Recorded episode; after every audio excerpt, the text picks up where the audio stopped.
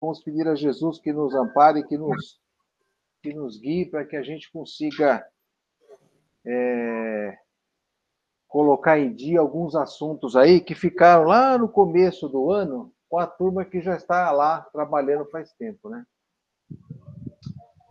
É, todos vocês aqui, nós estamos em quatro por enquanto, é, vocês viram que é, a... ela voltou, a Carmen conseguiu voltar. É, a doutrina dos espíritos, ela é também chamada filosofia dos espíritos, né? Por quê? Porque é, Kardec, lá no início dos anos 50, ele foi chamado a observar cientificamente uma série de fenômenos que estavam ocorrendo de forma bem diferente do que se esperava, do que a ciência até então já tinha percebido e anotado, né? E a partir daí, a partir dessas observações e, e interesse, é... quem que chegou aí agora foi a Berenice, né?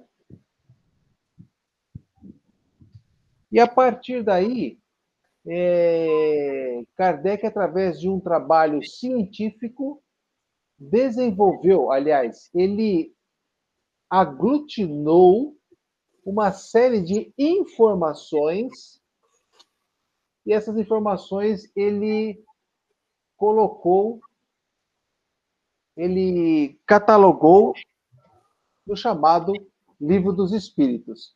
Esse livro, ele seria o resultado. Olá, Berenice, tudo bem? Tudo bem. Bem, esse livro ele seria o resultado dessas pesquisas junto à espiritualidade. E ele coloca logo no começo, na primeira parte do livro, assim, ó, os princípios da doutrina espírita. É, a imortalidade da alma, a natureza dos espíritos e suas relações com os homens, as leis morais, a vida presente, a vida futura e a vida e o futuro da humanidade, segundo o ensinamento dado pelos espíritos superiores com a ajuda de diversos médiums. Quando se fala em filosofia, é, filosofia espírita, a gente tem que voltar um pouquinho e, e recordar qual é a definição de filosofia. Filosofia ela é a ciência que tem como base a definição do seguinte, que é amor pelo saber. Amor pelo saber, né?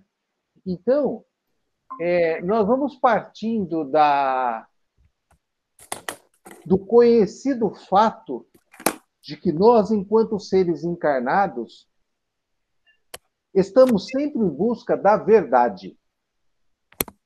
E como nós estamos sempre em busca da verdade, e nós temos como é, instrumentos de guia dessa busca os nossos sensores é, psíquicos, os nossos sensores orgânicos, né? que são aqueles instrumentos que nós nos revestimos na Terra, que nos ajudam a buscar, pesquisar, analisar, é, observar os fenômenos e com isso a gente vai tirando as nossas conclusões.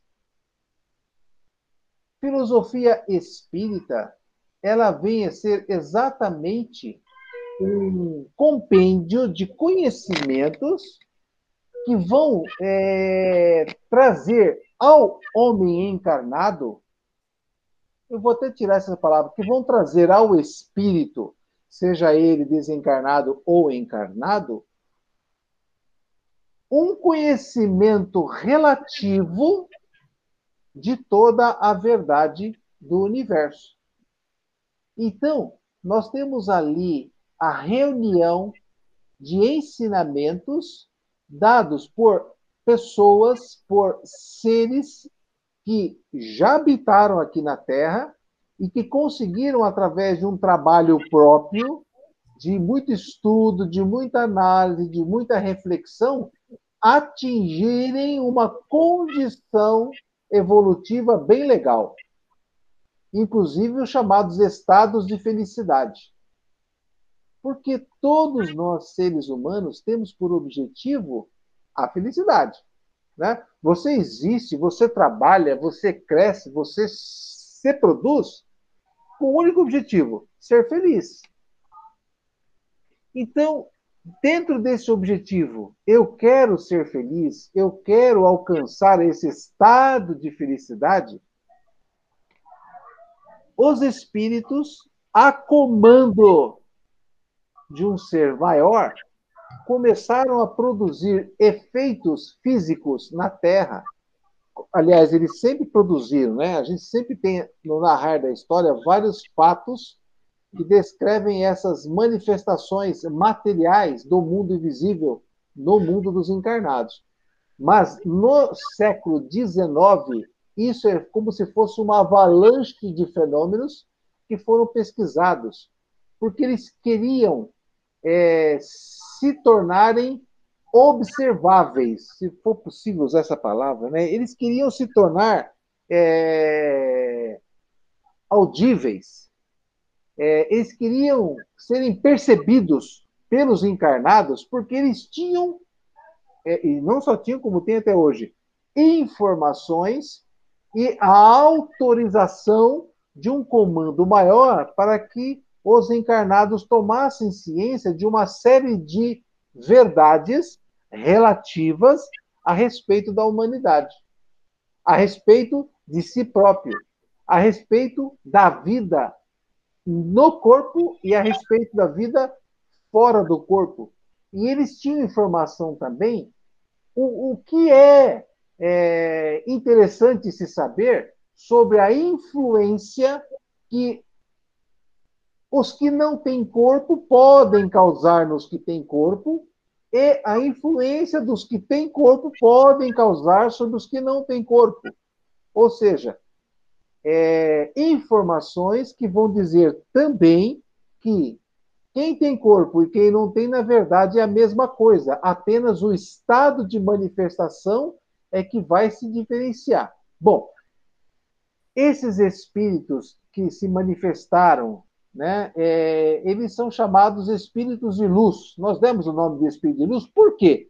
Não porque eles são assim brilhantes, reluzentes. Não, a luz aí seria o termo espíritos com conhecimento, né? Com conhecimento que podem acrescentar algo na nossa existência. É... O interessante é que esse, essa doutrina espírita ela nasce no momento em que a humanidade já começa a ver as manifestações religiosas tradicionais com olhos de desconfiança.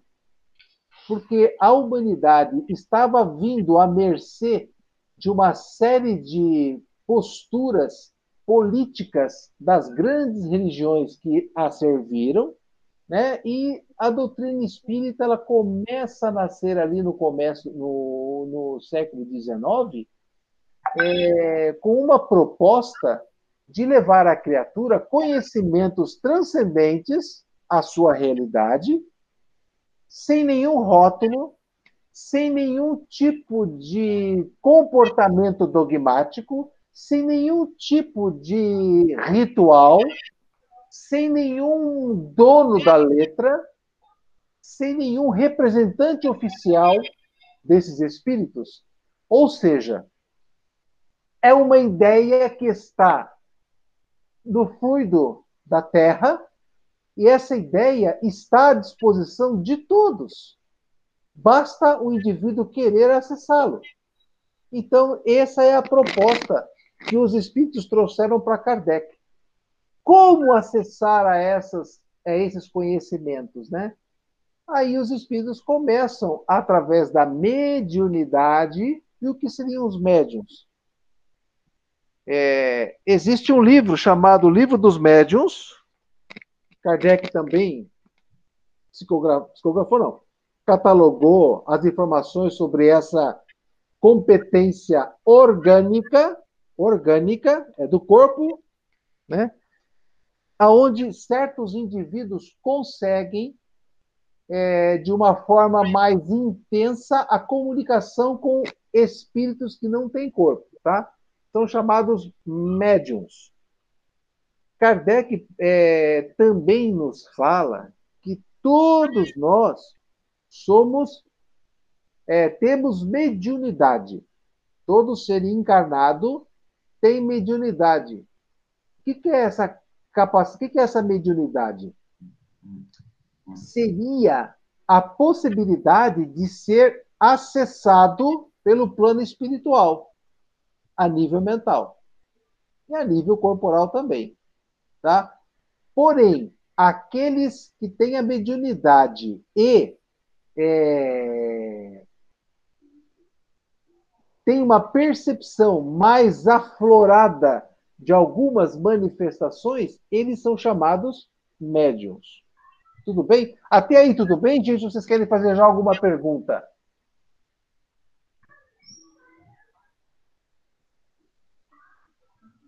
Tudo bem. Tá. Deixa eu só dar um esclarecimento. Eu estou transmitindo do meu quarto hoje, porque hoje tem o show do Fábio Júnior. E a minha Débora é fã número um do Fábio Júnior e ela está lá com a televisão numa altura máxima. E eu consegui me isolar aqui no quarto. Por isso que... então, então, desculpe o cenário meio estranho. É onde deu para ficar. Eu quase fui para o meu banheiro, que fica lá no fundo da casa. Né? Por pouco eu não estava sentado no vaso sanitário, mas deu para ficar por aqui. Ótimo. Ah, eu subi. Hã? Eu subi, daqui dá para ver a ilha, dá para ver tudo e tem o notebook. Então eu é... subi. tá certo, subiu na vida hoje.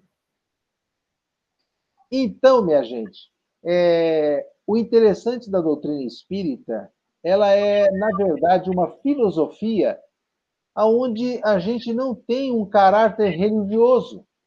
Né? É por isso que o Ibope, quando vai perguntar qual é a sua religião, o espírita não está incluso nessa religião, nessa lista. Por quê? Para ser religião, tem que ter determinados é, caracteres que a, a, a espírita não tem. Por exemplo, a gente não tem um livro sagrado, a gente não tem um ritual sagrado, a gente não tem um representante é, a nível mundial, nem é, a nível de país, de estado, de confederação, nada disso. Né? Nós temos agrupamento de pessoas que se juntam para estudar, na maioria das vezes, e alguns agrupamentos de pessoas que se juntam para o exercício, por exemplo, da assistência é, espiritual, baseado sempre nas pesquisas científicas quanto ao fenômeno da mediunidade que foi desenvolvido. Mas, na assim verdade. Como, assim como começou a religião cristã, que os apóstolos não tinham líder. Cristo já tinha falecido, já tinha feito a passagem, então eles também começaram assim, né? A gente segue é. igual uma. Só que aí, os caras lá, eles sofreram muita influência do judaísmo. Sim. É, é, é, é, foi muito difícil competir com o judaísmo naquela época lá. E aí ele foi se agregando, se agregando um monte de comportamento, de, de forma, de, até de controle da religião, que é muito difícil. Gente, até na igreja, até no, no, no kardecismo, né, é, é um termo que nem existe, mas a gente repete várias vezes, você vai em centros espíritas, tem a foto do tal de Jesus pendurado na parede, tem a, a, a, aquele formato da igreja, que ainda são cadeirinhas, e uma cadeira lá na frente para o cara sentar para fazer a, tal da palestra. Quer dizer, são formatos que, que está no nosso é, arcabouço mental que a gente vai repetindo, infelizmente, ou não, tem que de um modelo, né? A gente parte de um modelo para poder avançar. Mas o que eu queria é, frisar bastante conosco aqui essa tarde é que a doutrina espírita ela não tem indivíduos é, é, nomeados como donos da verdade. Porque a doutrina espírita ela não vai, eu vou até falar assim, a filosofia espírita ela não vai trazer para o encarnado, principalmente, nenhuma regra de conduta.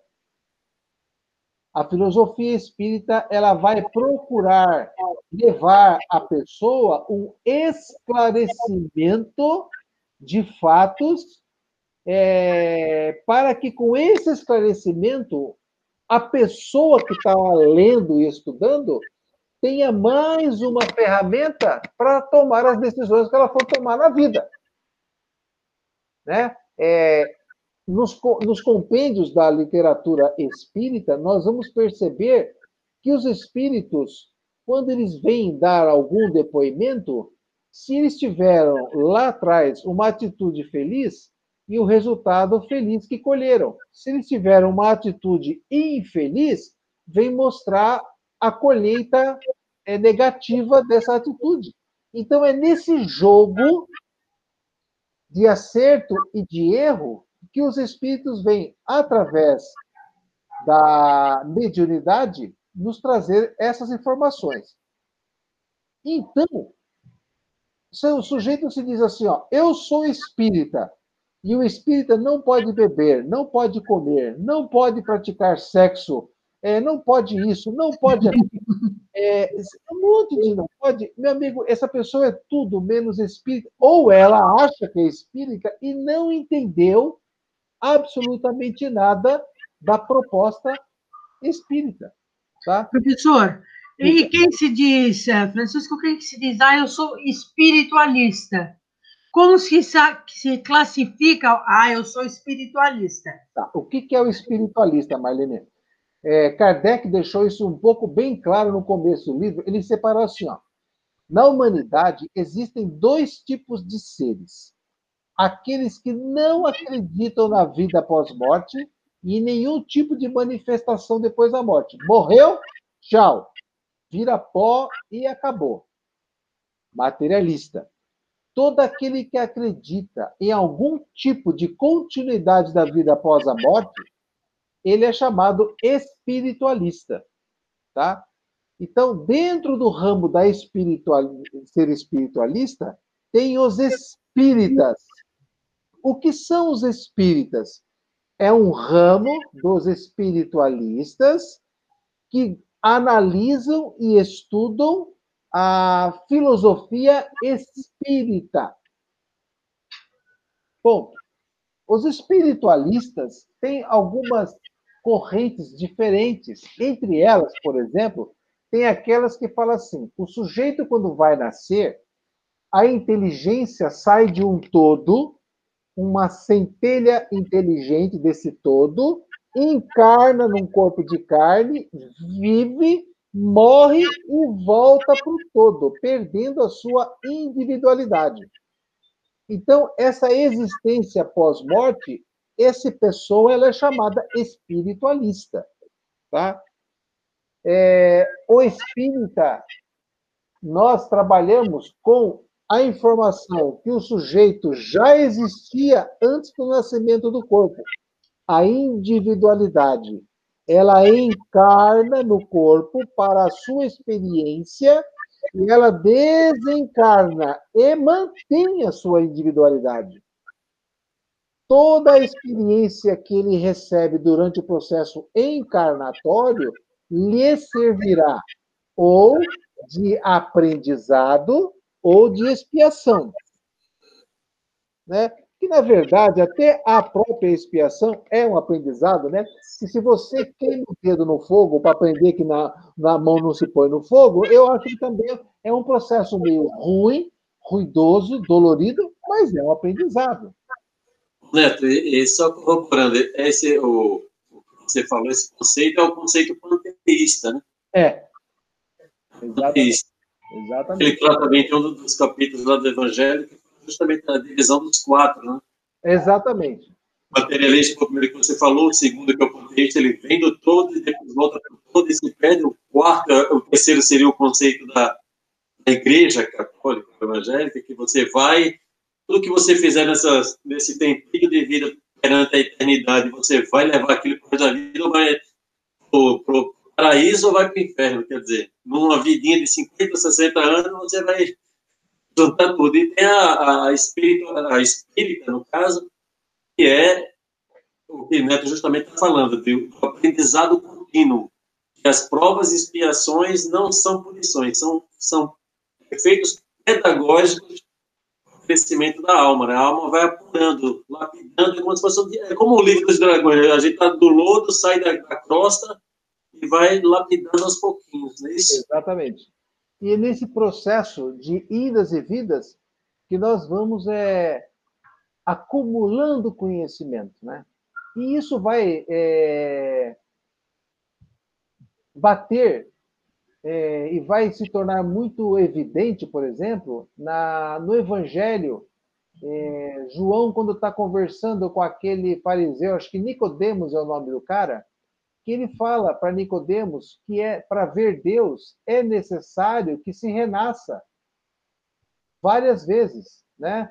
É, e nesse processo todo. Por quê? Porque há a necessidade, a continuidade do aprendizado. E eu, você sabe que hoje de manhã a gente tava, eu estava pensando um pouquinho sobre isso, né?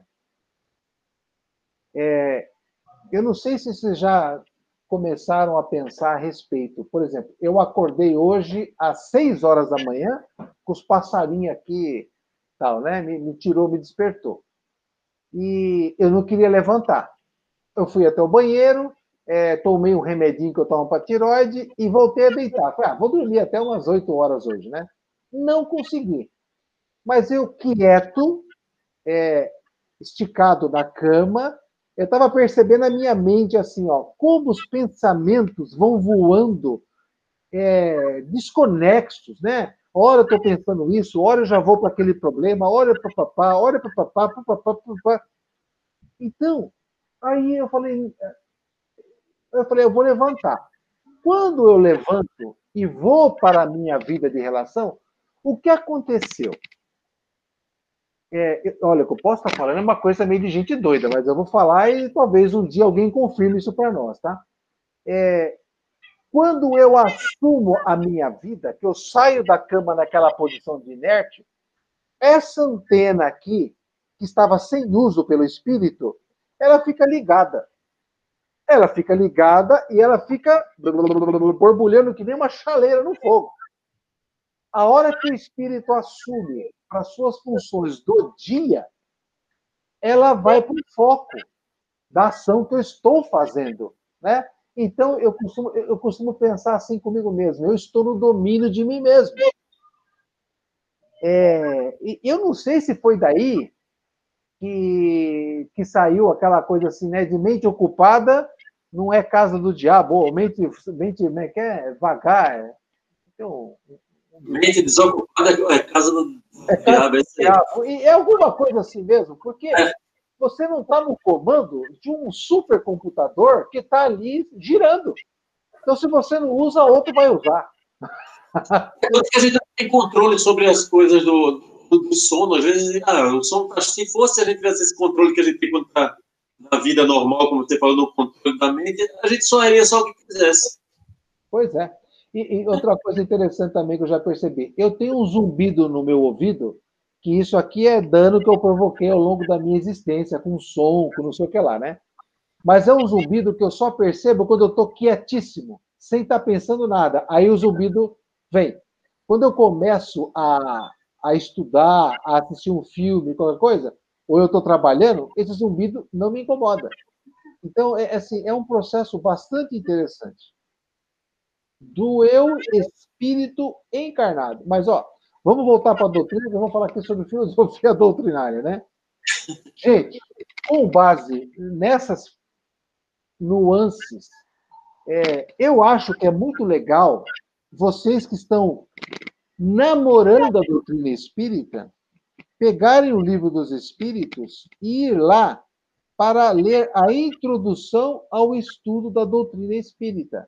O Kardec, você vai, você vai assistir o filme, você assistiu o filme, aí você volta para ler isso que você vai, que eu estou indicando aqui, você vai, você vai até ter a sensação que é o Kardec que está falando com você aqui nas páginas. Tal é assim a, a força pessoal que ele colocou nessas palavras, porque ele vai explicar alguns conceitos que ele introduziu na ciência espírita, algumas definições, como o que é espírito, o que é alma, o que é perispírito, tá? o que é erraticidade. São conceitos que ele vai introduzindo na ciência espírita. Porque ele fala assim: o conceito de alma, ele é genericamente a mesma coisa em todos os segmentos é, filosóficos e religiosos. Mais ou menos, mas tem alguma pequena diferença.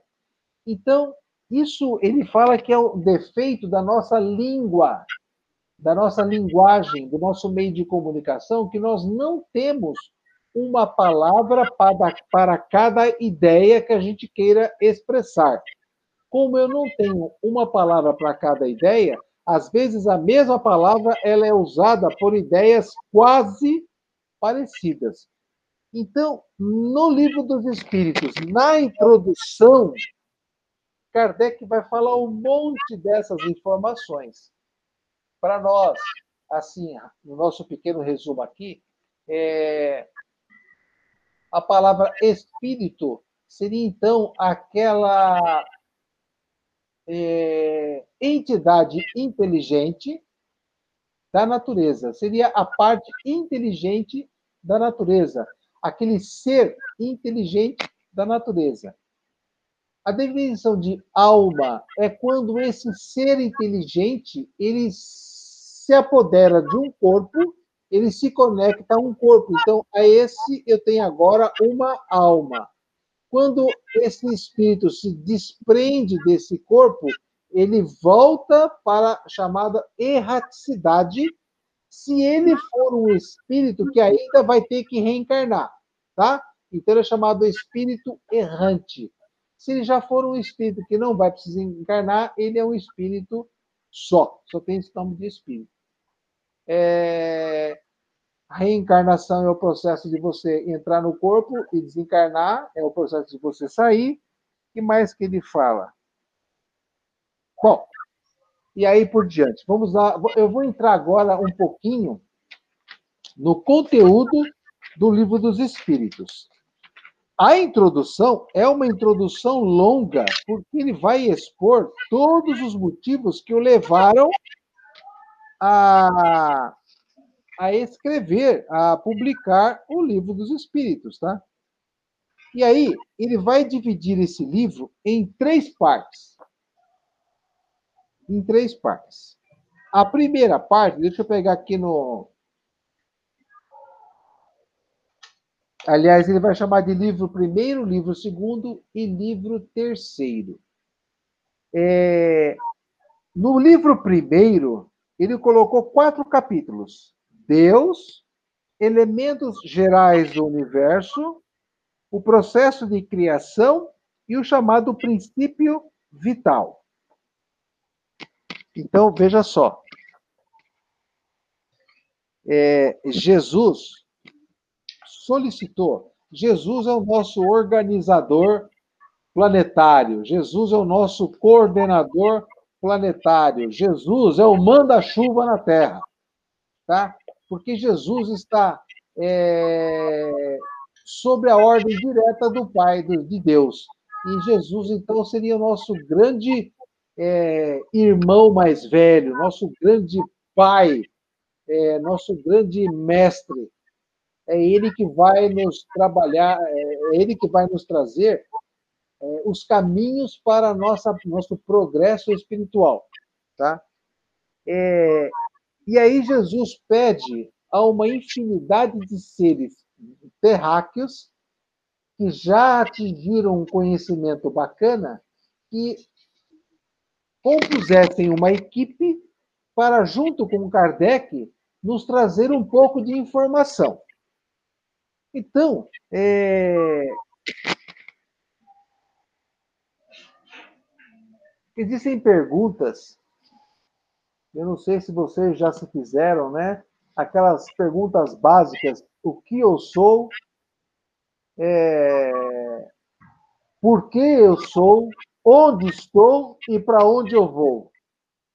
É, são perguntas de, da, da essência do nosso eu.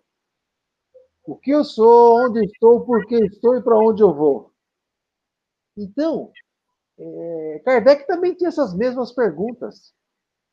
Então, dentro, do, dentro é, dessa, desse prisma, ele começou a estruturar uma linha de perguntas que vão desaguar exatamente nas respostas que ele pretendia arrancar dos espíritos. Respostas inteligentes. Então, é, a primeira grande pergunta que ele fez para os espíritos foi exatamente o quê? Que é Deus? Interessante que ele não perguntou quem é Deus, né? Ele perguntou que é Deus. E olha a resposta. Deus é a inteligência suprema, causa primeira de todas as coisas. Deus é a inteligência suprema, causa primeira de todas as coisas. Os espíritos deram para Kardec uma resposta que não fala que Deus é uma pessoa assim, assim, assado, Deus é um ser assim, assim, assado. Eles não definiram um estereótipo. Eles não definiram uma estrutura, um lugar, nada. Eles só falaram que Deus é a origem, é a inteligência suprema e a causa primária de todas as coisas. Então, vamos usar assim uma expressão para que a nossa cabeça não fique doida. Deus é a fonte de tudo. Tá? Para a gente ter assim, um, um, uma coisa de gente básicazinha, tal, de São Sebastião, de São Paulo, do Brasil, uma coisa. Então, Deus seria a fonte de tudo. É, o que se deve entender por infinito, o que não tem começo e nem fim, o desconhecido. Tudo o que é desconhecido é infinito. Pode-se dizer que Deus é infinito? Olha a resposta. Definição incompleta. Pobreza da linguagem dos homens que é insuficiente para definir as coisas que estão acima da sua inteligência. Os espíritos nessa resposta, que é logo no começo do livro dos espíritos, né? Eles já começam a falar assim, olha, vão com calma, porque a inteligência de vocês ainda é um tanto quanto limitada para ter uma visão bacana sobre essa questão do que é Deus. É um pouco limitada. Nós estamos saindo, gente, da casca, né? Nós, é, lá na frente nós vamos ver isso. Deus cria o espírito simples e ignorante, e ele vai passando por várias etapas evolutivas. Aqui na Terra, numa escala de 1 a 10, nós estamos no nível 2,5 para 3. Estamos bem no começo. Só que esse nível aqui já nos dá condições de pensar lá para frente. Né? Esse nível 3 já nos dá a condição de uma percepção de um universo. Só que ainda nós que estamos nesse nível 3, somos ainda carregados demais de coisas que usamos no nível 0, 1 e 2, que é o egoísmo. O egoísmo. Porque para sobreviver entre as feras, eu precisava cuidar muito de mim mesmo. Né? Então, esse processo 0, 1 e 2, no nível 3, reflete comportamentos que agora vão atrapalhar eu preciso agora aprender a, a, a lapidar esses comportamentos psíquicos. Entre um deles é assim, ó, não sejam presunçosos.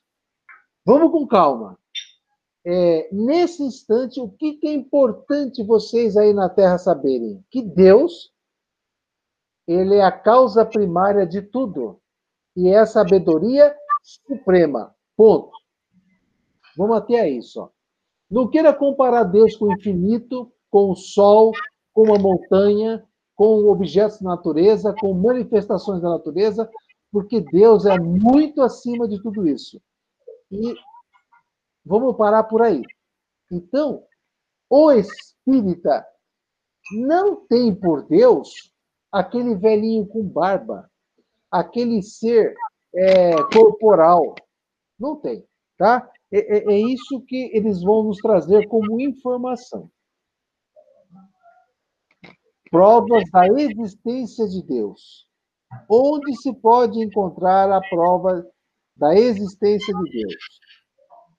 No axioma que aplicais às vossas ciências. Não há efeito sem causa. Procurai a causa de tudo o que não é obra do homem, e vossa razão vos responderá. Olha que interessante. Como eu provo a existência de Deus? se nós analisarmos o equilíbrio de. É, não, vamos, vamos, falar, vamos, vamos, vamos dizer, vamos, vamos acompanhar o raciocínio que os espíritos deram sobre a prova da existência de Deus. Gente, quando eu pego o meu smartphone, é, eu não sei quanto a vocês, mas eu admiro muito a pessoa que teve a capacidade de elaborar esse tipo de equipamento, né? Na minha opinião, é um gênio, porque ele acumulou na cachola dele é, um monte de conhecimento de eletrônica, de física, de química, para poder chegar a esse resultado final, né? De, de internet, de computação, um monte de coisa. Então, eles falam assim: olha, se você admira o autor pela sua obra, quando nós examinamos um quadro maravilhoso, a gente admira o seu pintor. Quando a gente ouve uma composição, né, Marcelo, maravilhosa, você fala como é que esse cara conseguiu traduzir em som essa emoção, né? As poesias do Gilberto Gil, é, a novidade veio da Na Praia, num grande rabo de baleia, metade busto de uma deusa maia, metade outro rabo de baleia. Quer dizer, ele conseguiu, numa poesia, apresentar o grande conflito entre os poderes da riqueza e da pobreza, da cultura e da ignorância, numa, fanta, numa imagem metafórica né? da, dessa, dessa figura. É, da mitologia grega. Então, é um treco assim espetacular. A gente fala, puxa vida, esse Gilberto Gil é o cara. A, a, a ciência percebe nas flores, nas flores, a composição da geometria perfeita.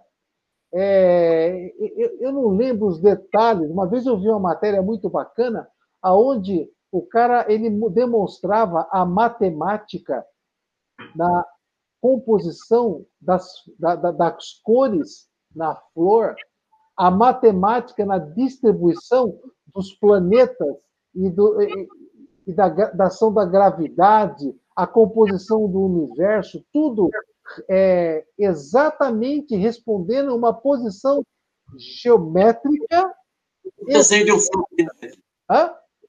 Desenho de um floco de neve, a perfeição daquele desenho. Pois é, pois é. E, e, em relação à música, por exemplo, já fizeram estudos a música de, de bar matematicamente perfeita. Por isso que você, quando está ouvindo música de bar, você tem ligação lá para cima. Pois é. E, ninguém sabe explicar como ele conseguiu, mas ele conseguiu chegar nesse nível. O resto foi atrás. Ele conseguiu, porque Gilberto Gil ou qualquer outro, ele usa letra, a letra te ajuda, porque é uma, é uma, é coisa que a gente, é um vocabulário que a gente usa direto, né? Você conversa. Eu tocava sereia, você parou sereia. Mas o outro, ah, por exemplo, ele conseguia levar para Deus como meio que nota musical, é um negócio concatenado, é, é impressionante. É, é, é, feito você dizer, esse daí não estava na nota 3, não. Não tava, esse não, ainda... não tá, ainda não dá para a gente entender que nós estamos no nível 3. Porém, nós, é, é que nem quando você começa a se alfabetizar, que você conhece as vogais, e os consoantes e você começa a formar palavra. Então, de repente, você, bum, o mundo se abriu. Você começa a ler. Só que a sua capacidade de leitura não te dá ainda a maturidade suficiente para a interpretação. Então, nós estamos aprendendo a ler. A interpretação vai ficar de acordo com a capacidade de cada um de nós penetrarmos na letra, no espírito da letra. E isso demora, porque envolve o fenômeno da vontade, do tempo que você dedica a esse estudo. O que a espiritualidade sempre nos alerta que é chegado o tempo do despertar do espírito encarnado. Ou seja, com o advento deste livro dos Espíritos, é, tudo que foi revelado aqui passa, a partir do 1857, a fazer parte da vida do encarnado. E nós não podemos mais alegar ignorância de um monte de coisa que acontece em nossas vidas. Né? Então, é, o conceito de Deus, para quem está no nível 3, satisfatório e aceitável, inclusive pela nossa inteligência, é que Deus é a causa primária de tudo e inteligência suprema do universo. Só isso conseguimos atingir. Só. Eu acho, e, uma coisa que eu vi também há pouco tempo, que eu achei bem legal, essa definição, que eu nunca tinha visto por esse prisma, Kardec fala que doutrina dos espíritos é uma filosofia é, baseado na ciência com repercussão ético-moral. Ou seja, a filosofia ela pode ser simplesmente no campo das ideias teóricas. Olha, isso é assim porque eu acho que é assim, assim, assado. Ou pode ser no campo do da busca, porque filosofia é busca pelo saber pode ser a filosofia baseada na análise científica, no processo de observação do fenômeno, para você, então, da observação do fenômeno, tirar a lei que causa aquele. que, que, que, que é o, o motivo da existência daquele fenômeno. Filosofia com base científica, com repercussão ético-moral. Por quê? Essas informações vão mexer com a moral e a ética das pessoas que estão estudando e analisando os seus pontos de, é, de existência da doutrina. Esse é o processo. Então, minha gente, ser espírita não tem nenhuma receitinha, não tem nenhum amuleto, não tem nenhum ritual. Tanto que é complicado. Às vezes, quando casa um espírita, nós inventamos de arrumar alguém para fazer a cerimônia. Porque está na nossa raiz histórica é, sempre se fazer essa cerimoniazinha. E a gente não tem um ritual. Então, é, é complicado. Cadê o padre? na igreja. Cadê o padre da doutrina espírita? Não tem. Então você vai convidar um amigo para falar alguma coisa, algumas palavras. E esse vai ser um processo. Não tem batismo de criança, não tem comemoração de Páscoa, tal, não tem. Não tem. A gente participa, a gente participa, claro. É, a gente come tudo junto, come tudo junto, mas dizer que existe essa ou aquela, não tem, não tem, tá? É... Então, quando a gente observa como é que os, os espíritos vêm falar assim, gente, é, falar do nosso Pai Criador, para vocês que estão nesse nível aí, nós vamos nos ater o seguinte: olha, Deus existe? Nós queremos que vocês respondam essa pergunta analisando a vida de vocês aí. Agora eles falam assim: olha, não é para analisar a obra do homem, é para analisar a natureza. Tá certo? É ali que Deus que pode se manifestar. É aí que Deus se manifesta.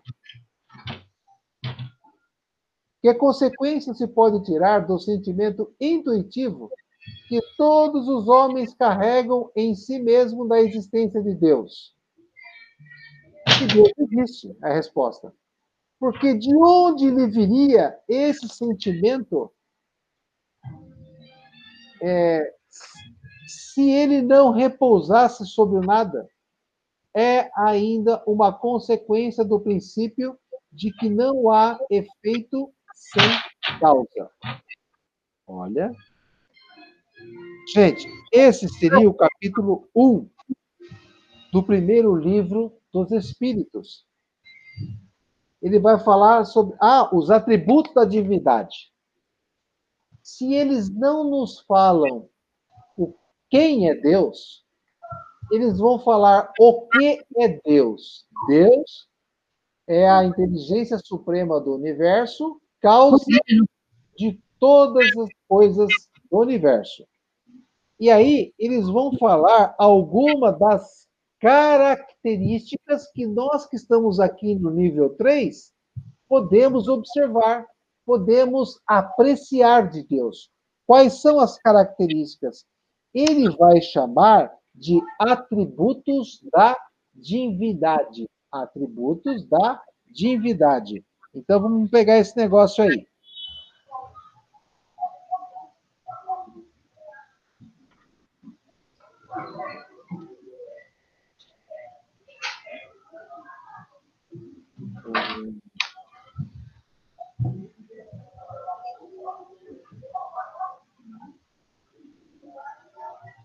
Pergunta número.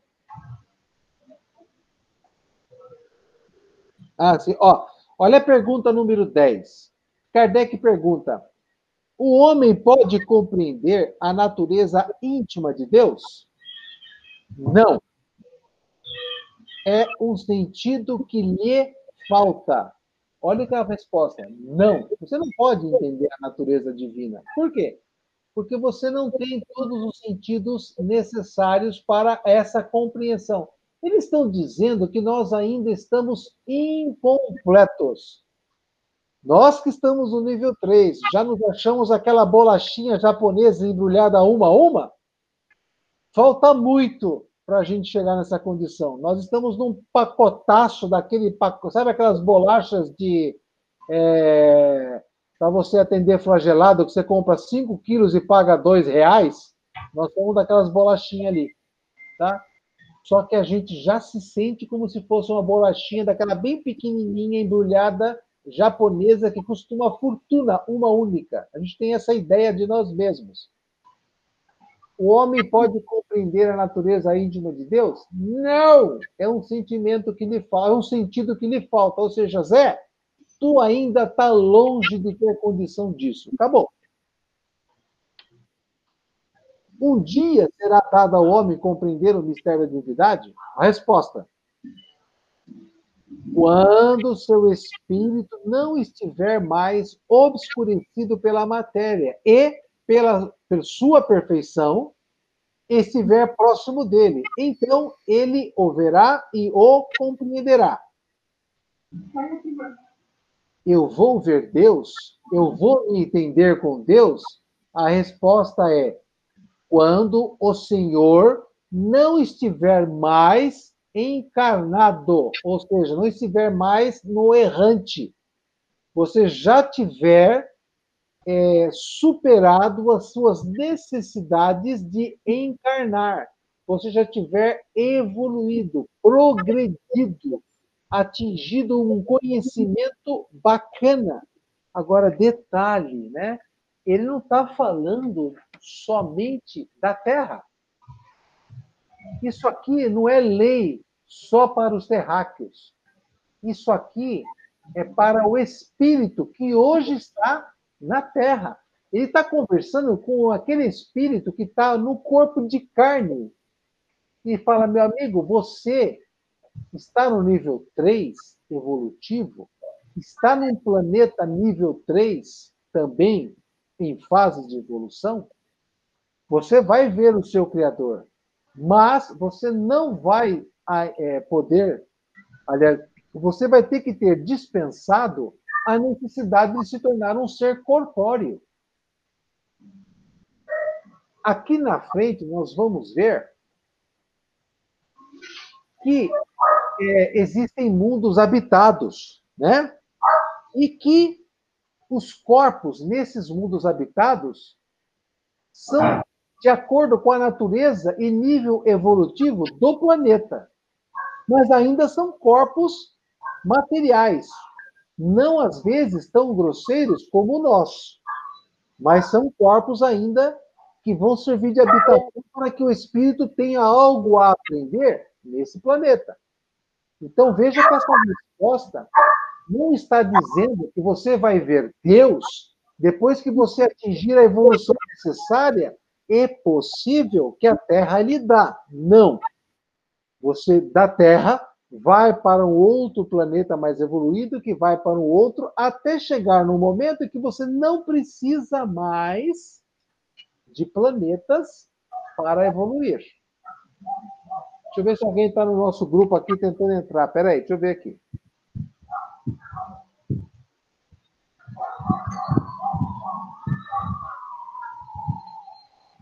Ai, que frio.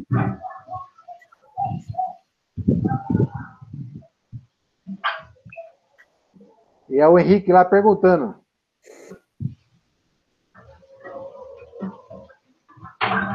Só dar aqui a coordenada para ele. Espera só um pouquinho, gente. Estou pegando aqui um, um marujo que está fora do barco.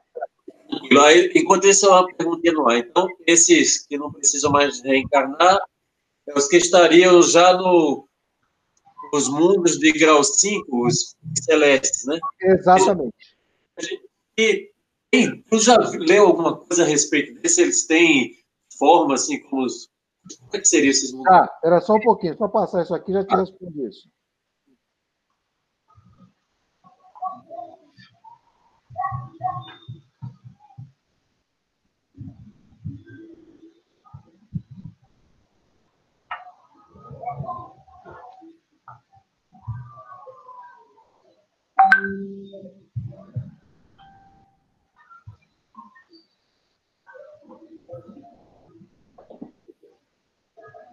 É... Tem um livro psicografado por Chico Xavier chamado Cartas de uma Morta, que é, é, são informações do espírito da mãe de Chico Xavier, que psicografou descrevendo uma viagem que ela fez, se eu não me engano, para Saturno ou para Júpiter. E ela faz algumas narrativas lá sobre esses planetas, tá? Outra coisa interessante, no YouTube existe um camarada, que eu não lembro o nome dele, mas eu vou procurar e vou pôr no grupo. Ele faz uma palestra muito completa sobre as muitas moradas na casa do meu pai aonde ele vai pegar as informações contidas aqui sobre essa questão. Vou abrir aqui, tá? Olá, Natália. Ele vai pegar sobre essa questão da, das muitas moradas do pai e faz um trabalho maravilhoso, inclusive com os livros que, que narram algumas coisas sobre esses mundos evolu esses mundos evoluídos, tá? Agora, agora aquele aquele livro chamado Renúncia tem lá um tem lá um, um espírito que já está habitando eu esqueci o planeta dela é, que é um planeta já feliz, e esse espírito ele pede para reencarnar aqui na Terra. Então, nesse livro Renúncia, ela é, conta a história dela aqui na Terra, e o que eu acho muito importante para o espírita é a, a, a linha do raciocínio que essa moça, que é evoluída, tem frente aos problemas que o encarnado tem aqui na Terra. Em outras palavras, o estudante da doutrina espírita, ele pode ter, assim, dentro dele, uma vontade de estudar muitos fenômenos. É natural. É, alguns podem ter a vontade de estudar os espíritos comunicantes. Também é natural. Eu, Francisco, eu gosto de estudar muito as orientações psíquicas, psicológicas, é, os conteúdos psicológicos. Por quê? Porque eu, Francisco, tenho uma série de problemas internos e eu não tenho dinheiro para fazer terapia. E eu preciso encontrar respostas que me alimentem e me mantenham em pé. Sabe? Então, através das leituras, eu, por exemplo, é, Paulo de Tarso, no livro Paulo e Estevão, ele dá uma lição de uma coisa chamada boa vontade. E aquilo me inspirou bastante para fazer muita coisa na minha vida. É, até o próprio Jesus, nas conversas que ele tem com seus discípulos, e com alguns personagens que conviveram com ele, a conversa que ele dá a nível de ideias, isso é o que me atrai. Então, é, quando se fala em mundos evoluídos, em espíritos de luz, o que, que me atrai?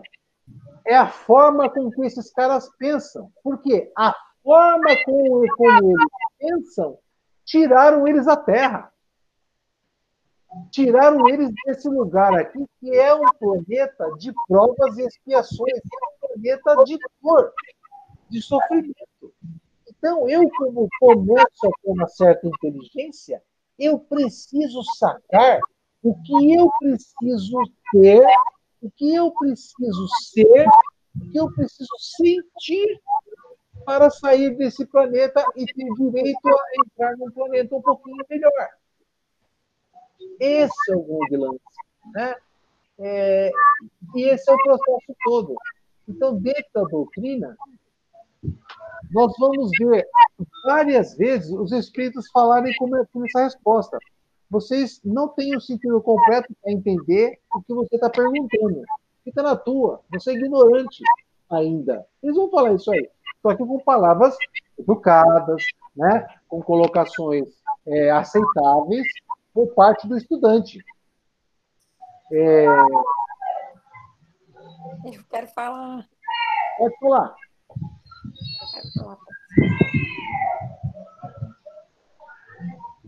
Quem quer perguntar? Desliga o microfone. Aliás, abre o microfone e pergunta. Ô, Francisco, eu. Diga. Então, é, aproveitando a, a, o gancho aí do Marcelo, eu assisti um filme que tinha é, a pessoa que desencarnou, ele não voltou mais. Ele ficou, ele, é, parece que ele falou assim, e eu não vou voltar lá para nascer em tal família, não sei quantos lá. Ele falou, não, a gente precisa de vocês aqui. E até ele deixa. Aí ela casou lá no lugar. Então, isso ele já num, num plano mais avançado? Sim.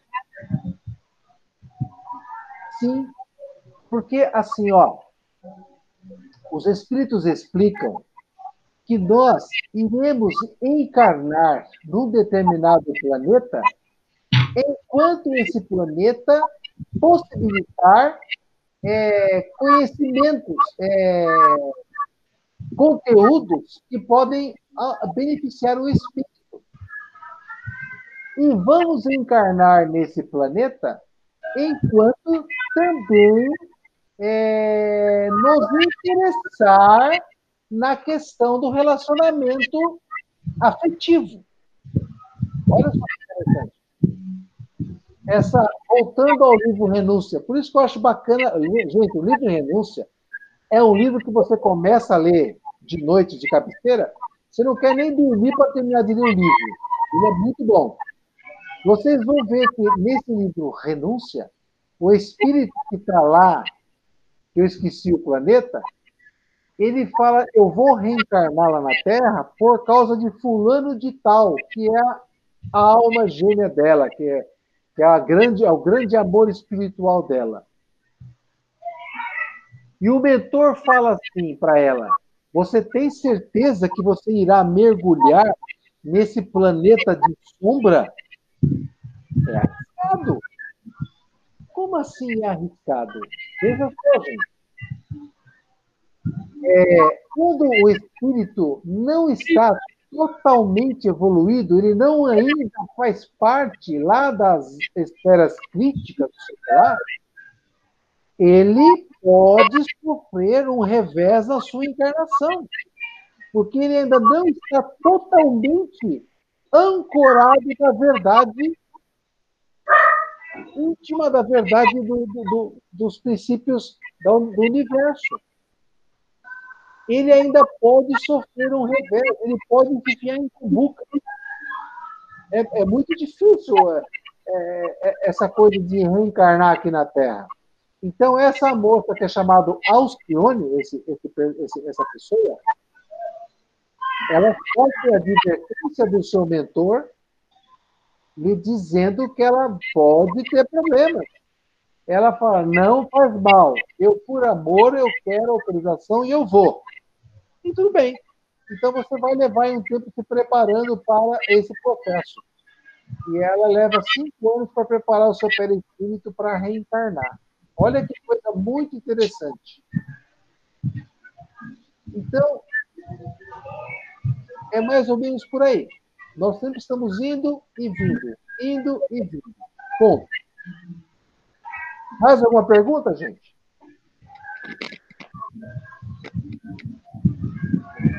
Não, por enquanto está tá ótimo. Tudo bem. A Luz aqui. Uma pergunta. Diga. É, por exemplo, os suicidas, né? Uh, os suicidas de fato e os suicidas que fizeram aquilo para morrer, né?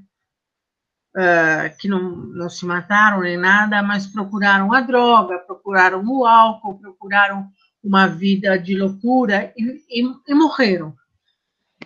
Então é um tipo de suicida. Como que eles voltam? Como que eles se é, como que eles se evoluem no plano espiritual para voltar. Por exemplo, quais são as chances deles? Por exemplo, uma pessoa que fala sempre, ah, eu quero morrer, ah, porque eu quero morrer, morrer, morrer, um dia ela morre. Por é, alguma razão ela morre, né?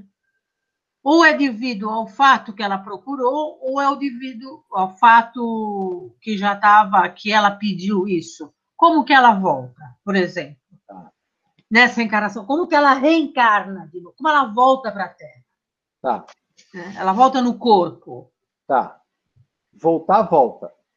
Tá? É, começa por aí. No livro dos Espíritos, você vai ter algumas é, explicações sobre esse tema.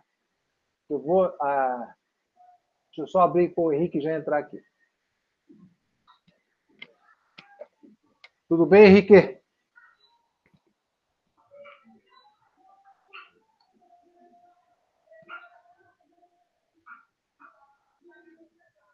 Ó, é, no livro dos Espíritos, no segundo livro, o livro dos Espíritos é dividido em três partes. Então, no segundo livro, o título é Mundo Espírita ou Mundo dos Espíritos. No capítulo 1, Parece aqui, ó, o mundo dos espíritos. Depois o capítulo 2, encarnação dos espíritos. E a partir nesse livro, você vai ter mais ou menos de forma bem colocada tudo que eu vou te dizer agora, tá? De forma resumida, mas depois você vai ler. É, os espíritos falam assim: olha, primeiro, Deus é o amor universal. Qual é o número dessa. dessa... No é, livro 2? Ó, é, o livro dos Espíritos divide em três. da reencarnação?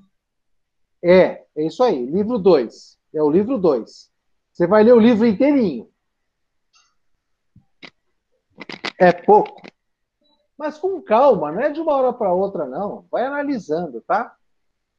Mas, ó, os Espíritos nos ensinam o seguinte: Papai do céu é um pai de amor. Um pai de amor. A misericórdia, ela é, é faz parte dessa lei do amor. Você me perguntou sobre o suicida. Há dois tipos de suicida. Há o chamado que praticou suicídio indireto e o suicídio direto. O suicídio indireto é todo aquele indivíduo que tem comportamentos que danificam o seu corpo de carne. Suicida indireto. Quais são esses comportamentos? Por exemplo, é, o uso de substâncias tóxicas que vão destruindo o sistema nervoso, é, o consumo desordenado da alimentação, é, o desregramento com as horas de repouso que o corpo exige para que ele funcione adequadamente em equilíbrio, o desregramento com as noções de higiene que esse corpo precisa, o desregramento com o controle dos temperamentos. Porque aquela pessoa que é uma chaleira o tempo todo, ela frita o seu cérebro, ela frita o seu estômago, ela frita o seu intestino, ela se destrói. Né? Gente, é muito interessante. Quando eu pego uma pessoa, que eu vou mexer na cabeça dela, que está cheio daquelas. Sabe aquelas peladas, aquelas, aquela onde cai todo o cabelo, fica uma circunferência certinha? E a gente pega uma certa amizade com a pessoa e começa a, a fazer algumas perguntas que no começo eu não podia fazer, mas depois da intimidade a gente começa a fazer, a gente começa a perceber o quanto essas pessoas têm de conflitos emocionais que desagam nessas perturbações do crescimento do cabelo. E aí toca aí para psicólogo, toca aí para médico, toca para dermatologista, para os três tentarem acalmar essa chaleira para que ele tenha harmonia no seu organismo. Né? Então, esse é chamado suicida indireto. E tem o suicida direto, que é aquele que, rebelde, não aceita a vida como ela é, como ela está, e provoca o seu desencarne. N instrumentos. Essas pessoas vão reencarnar? Vão. Vão reencarnar o que os espíritos falam assim, olha, para cada pessoa, para cada situação, tem um conjunto de medidas condizentes com aquela situação. Porque às vezes o indivíduo vem para uma proposta reencarnatória e encontra pela frente pais absurdos que explodem com a cabeça dele, que destroem toda a harmonia espiritual dele e transformam aquela criatura que tinha a chance de ser boa num indivíduo depressivo e esse depressivo se mata. Então, esse camarada que se matou, que teve esses, esses percalços da vida, o resultado espiritual é um. Aquele indivíduo que teve todas as chances necessárias e mesmo assim não se, é, se alegrava, se perturbava com essa situação, deu um final da vida, aquilo vai ter uma repercussão diferenciada. Todos ganham um corpo novo? Sim, todos ganham um corpo novo. É, porém, conforme a situação, esses corpos virão mutilados para uma primeira segunda, terceira, até quarta ou quinta reencarnação consecutiva. Sempre buscando a recomposição perespiritual para depois, lá no futuro, ter condições de ter um corpo bacana. Olha que coisa difícil. Então, nós não seremos lançados na fogueira do fogo eterno. Isso não existe. Tá? E você também não vai ficar no sofrimento o tempo todo os seus mentores, Porque nós sempre temos amigos que nos ajudam, amigos que já caminharam um pouco à nossa frente. Eles sempre vão nos ajudar nesse processo. Ora por vez, nos trazendo à Terra como seus filhos, ora por vez, eles ficando no plano espiritual e nos ajudando em nossas encarnações. Então, esse é, é o caminho que o suicida vai ter. É dificílimo, não é fácil, né? E é o que vai justificar o nascimento de muitas crianças com problemas absurdos. Absurdos. E nesses capítulos que eu pedi para você ler, Marlene, você vai ver lá que aí isso explica, por exemplo, por que, que nasce o idiota, o demente, né? É, são resultados, muitas vezes, de processos suicidas. Ok? Tá bom, obrigada. Vou ler. Diga. Consegui te ajudar. Sirius. Isso. É isso aí. Sabe que é engraçado? Sabe que é engraçado? Porque é, dando a explicação já para elas assim, os mundos das, dos graus de mundo, porque Sirius é o mundo de, é o ditoso da linha que está sob responsabilidade de Cristo, né?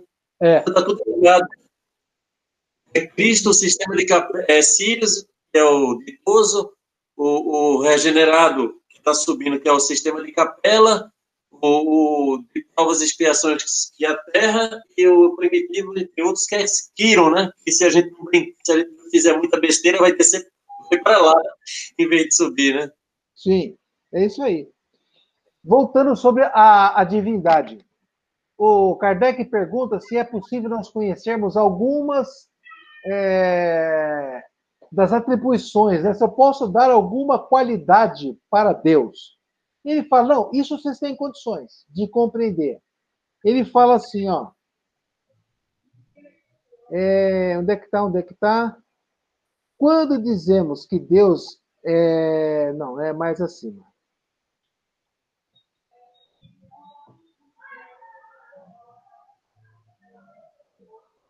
Pergunta número 12. Se não podemos compreender a natureza íntima de Deus, podemos ter uma ideia de algumas de suas perfeições? Sim, de algumas. O homem as compreende melhor à medida que ele se eleva acima da matéria. Ele as entrevê pelo pensamento. Quando dizemos que Deus é eterno, infinito, imutável, imaterial, único, todo, todo-poderoso, soberanamente justo e bom, não temos uma ideia completa dos seus atributos? Quais são os atributos de Deus que nós temos condições de conhecer? São eles, ó. É, Deus é eterno.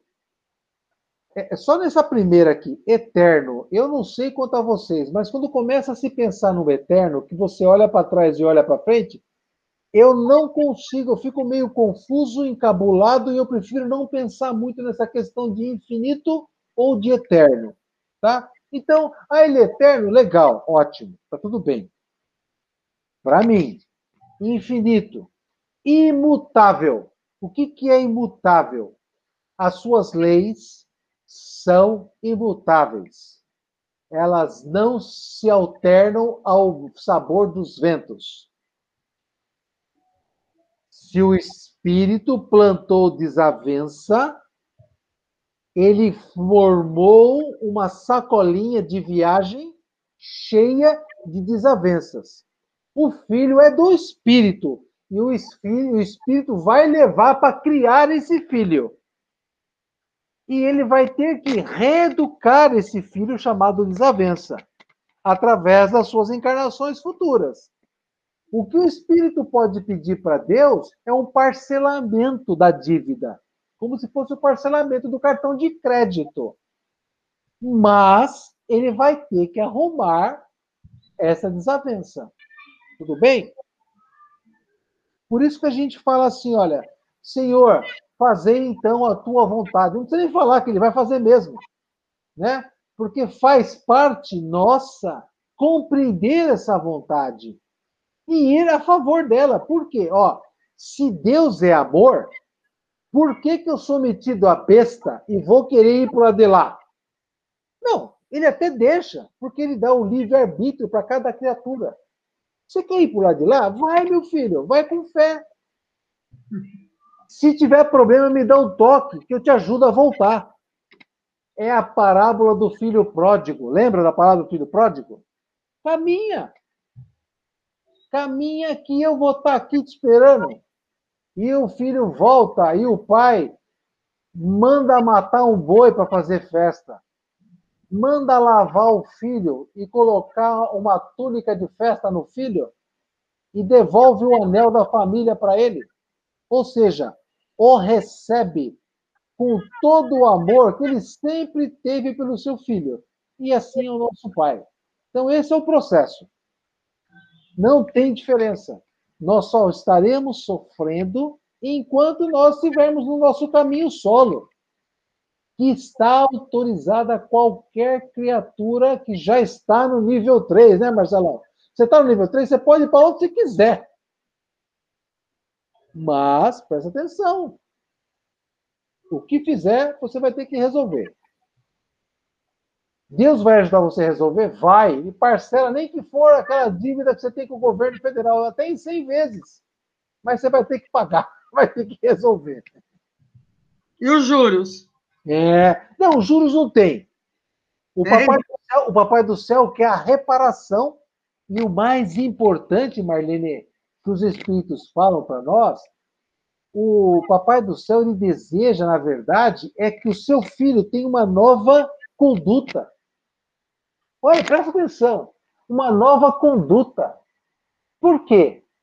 Quando eu tenho uma nova conduta, eu ganho direito a pedir uma divisão da minha dívida, a fazer um plano de reestruturação espiritual perante a minha, a minha, a minha dívida, a minha necessidade. Muitos espíritos acham que não são merecedores do amor do Pai. Nossa, gente, nas nossas sessões de desobsessão, o que nós mais encontramos é espírito naquele clichê mental de minha culpa. Eu mereço estar nessa situação porque eu fiz para merecer. Eles não se perdoam. Ah, eu matei, eu roubei, eu enganei, então eu tenho que estar aqui ferrado mesmo porque eu sou um lixo. Na verdade, não é um lixo. Para Deus, você é um filho que está caminhando no mundo sozinho. E você precisa entender algumas coisas para parar de sofrer.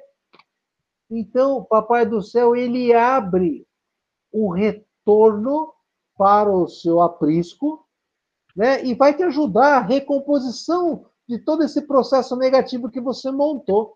Esse é, é esse o único objetivo do nosso Pai. Não tem punição, não tem. Óbvio, nós temos muitos irmãos, companheiros que estão passando por problemas nessa existência seríssimos, seríssimos, e que desperta em nós compaixão.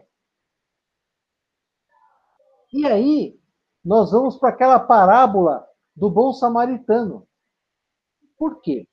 Porque naquela parábola do bom samaritano, ali está representada uma história alegórica de seres completamente é, capacitados de prestar auxílio, porém não prestam, na nível de intelectualidade, na nível de materialidade.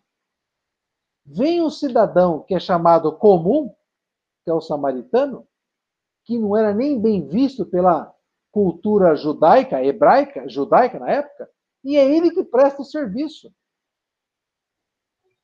Então, todo esse processo é, na verdade, a, a, a figuração da nossa parte que nos cabe como espírito eterno. Nós, nesse processo de culpa, minha culpa, é algo que nos afasta tremendamente dessa linha da misericórdia do nosso Pai. Tudo bem? Tudo bem. Neto, é, agora uma dúvida assim. E essas pessoas que entre as, assinaram o papelzinho na hora de descer é, para desenvolver a mediunidade, a mediunidade de ajuda ao próximo, e, e no exército, o que, é, que é que se fala a respeito? Assim? Olha, voltando à questão da mediunidade. O que é a mediunidade? Kardec fala que todo encarnado tem mediunidade. E todo aquele que tem a mediunidade num grau bom de percepção, ele é chamado médium. Eu, eu entendo, não é um assunto muito bom para minha cabeça, mas assim, eu entendo que a mediunidade é uma, para mim, para que, que ela me serve? Para me manter esperto, para que eu nunca esqueça que exista uma vida espiritual, para que eu seja sensível a essa realidade espiritual e que eu não esqueça que eu vou voltar para o mundo espiritual. E como eu vou voltar para lá vai depender de como eu for aqui, da minha forma de realizar. Agora, você pergunta, essas pessoas que têm essa mediunidade ostensiva, que a gente chama, tá? É, que vêm para cá e usam esse dom para se dar bem na vida, são pessoas que estão tendo uma oportunidade importante, estão tendo uma ferramenta importante e não estão aproveitando. E vou te dizer assim: não são seres especiais criados à parte por Deus. Não. A mediunidade, ela é só é concedida a seres extremamente devedores do da justiça divina. Então, quando nós nos deparamos com aquele médium que conversa com o seu tio que está desencarnado aqui do teu lado, ele conversa com o seu tio e fala para você o que o seu tio está falando, esse médium, na verdade, ele não é um ser maravilhoso, ele não é um ser, não é um anjo encarnado, ele é um baita de um devedor que Deus dá para ele um aparelhinho, um decodificador, e fala: Ó, oh, com esse decodificador, você pode resumir um pouquinho da sua dívida, né? Atuando e trabalhando para o bem, ou você está ferrado, negão. Ou você está ferrado. Então, é, é, nós vamos cair naquela parábola do cara que pede para o seu senhor o perdão da dívida, o senhor perdoa, e ele saindo da audiência se depara com o cara que está devendo para ele e manda os guardas prender o cara que está devendo para ele. Essa é a parábola que justificaria mais ou menos o que está acontecendo com esses médiums. Você tem mais ou menos, eu não vou dizer perdão da sua dívida, mas você ganha um instrumento que te capacita a servir a humanidade e você faz mau uso desse instrumento.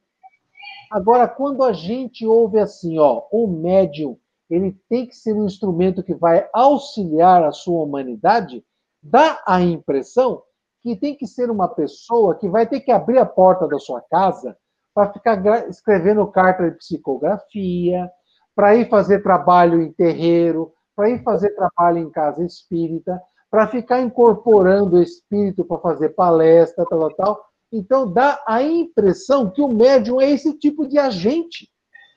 E não é só isso. É muito mais do que isso. O médium é aquele camarada que tem a capacidade de perceber ondas mentais negativas e as ondas mentais positivas e ele é, tem a capacidade de trazer as ondas positivas, transcodificar para a realidade que ele está vivendo, e a partir daí ele ser um elemento de contribuição para o meio ambiente dele. E fazer com que ele, através das atitudes, cresça e ajude os seus irmãos que estão em volta a crescerem. Às vezes, o médium é uma mãe de uma família que está lá ajudando a educar filhos. Ela foi resgatar lá no umbral e pediu para vir como mãe. Olha, então ela vem como mãe, vem com a mediunidade ativa e ela consegue, através da ajuda de amigos do plano espiritual, respostas para ajudar a criar os demônios que ela pegou lá no umbral. Então, é, assim, a mediunidade tem todo esse processo, tem todo esse serviço, é uma ferramenta fantástica.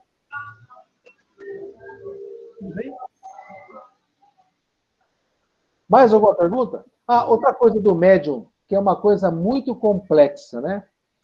A pessoa, quando tem mediunidade e não tem noção de que é médium, e a sua mediunidade, é, quando eu falo que é médium, eu já quero dizer que é uma pessoa que tem mediunidade ostensiva. É uma pessoa que já tem uma sensibilidade psíquica, tá?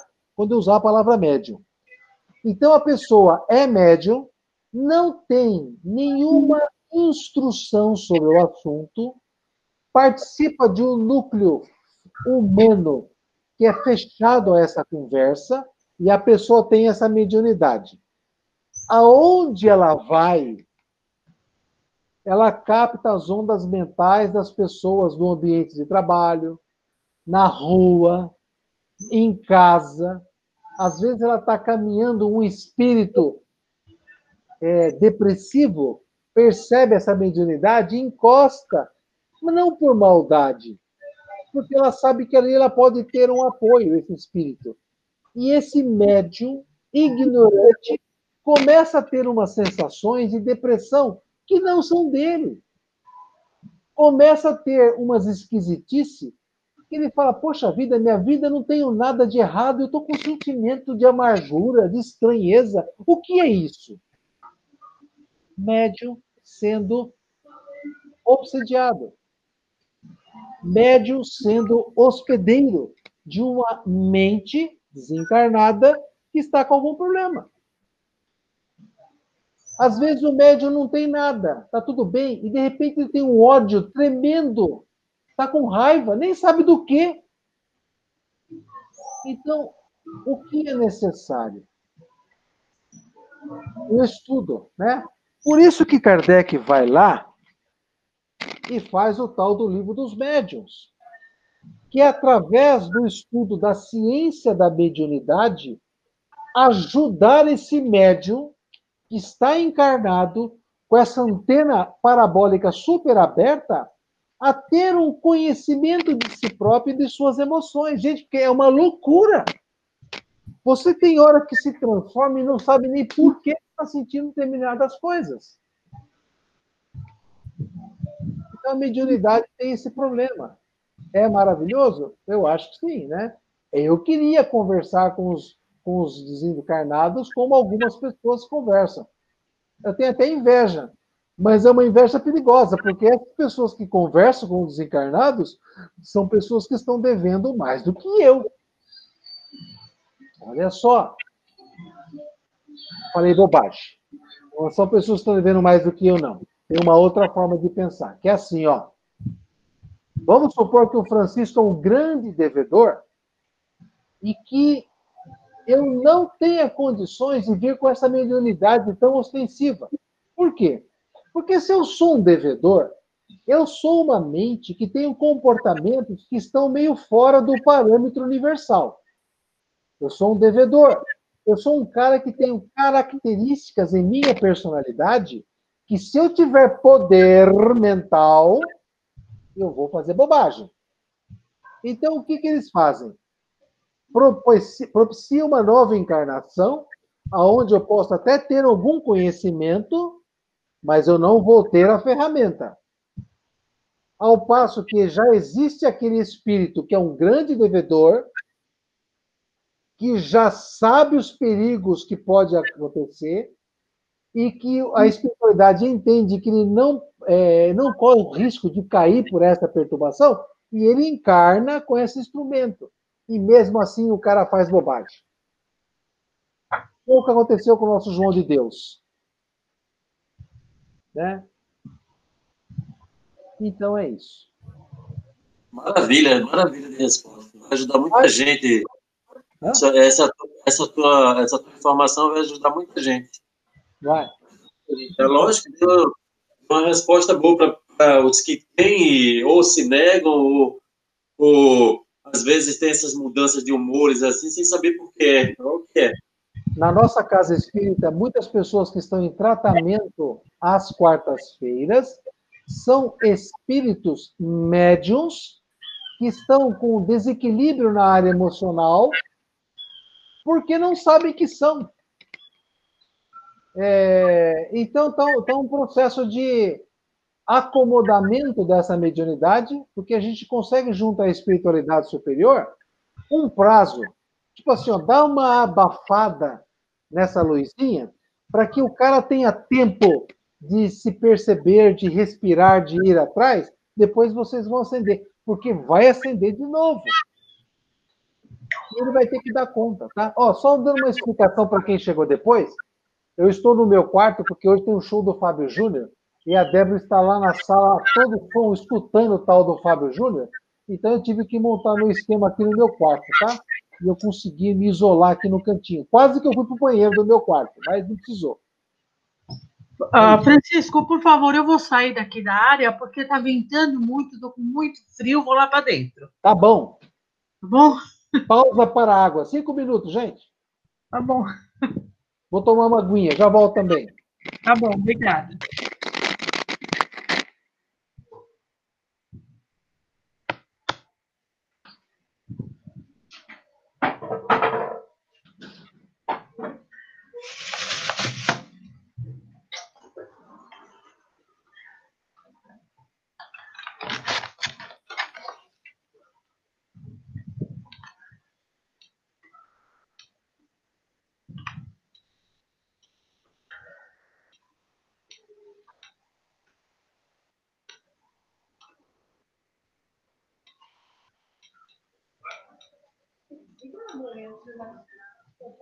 Como?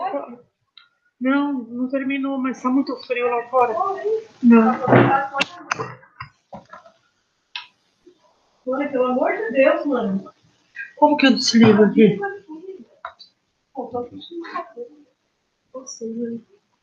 Cadê? Eu tô. Olha você aqui.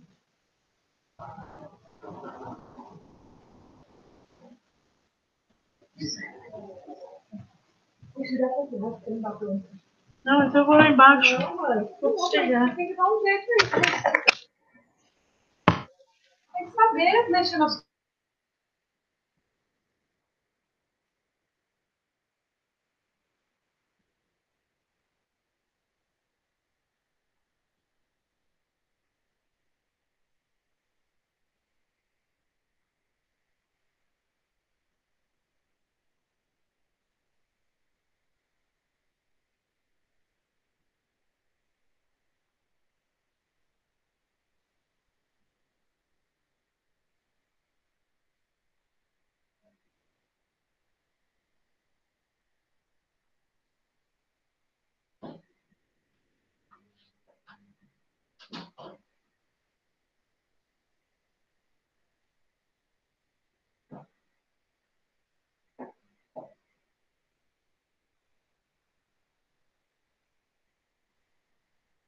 Estão com balinha, amendoim, etc. aí, não?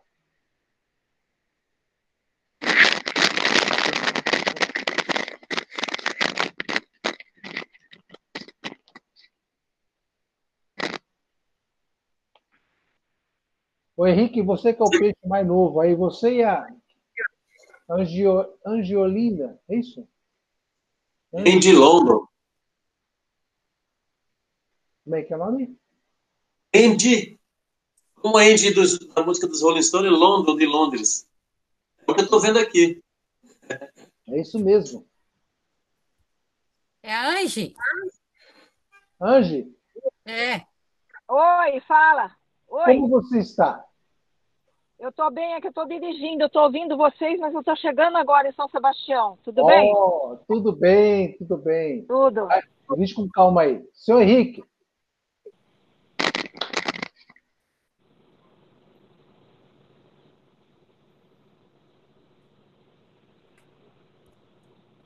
Acho que ele não viu. Henrique, você está por aí? Oi, acabei de chegar. Eu não tinha ouvido a primeira vez, eu tava tomando café, mas Tudo bem aqui. aí? Tudo jóia, e vocês, como estão? Olha, alguma pergunta, Henrique?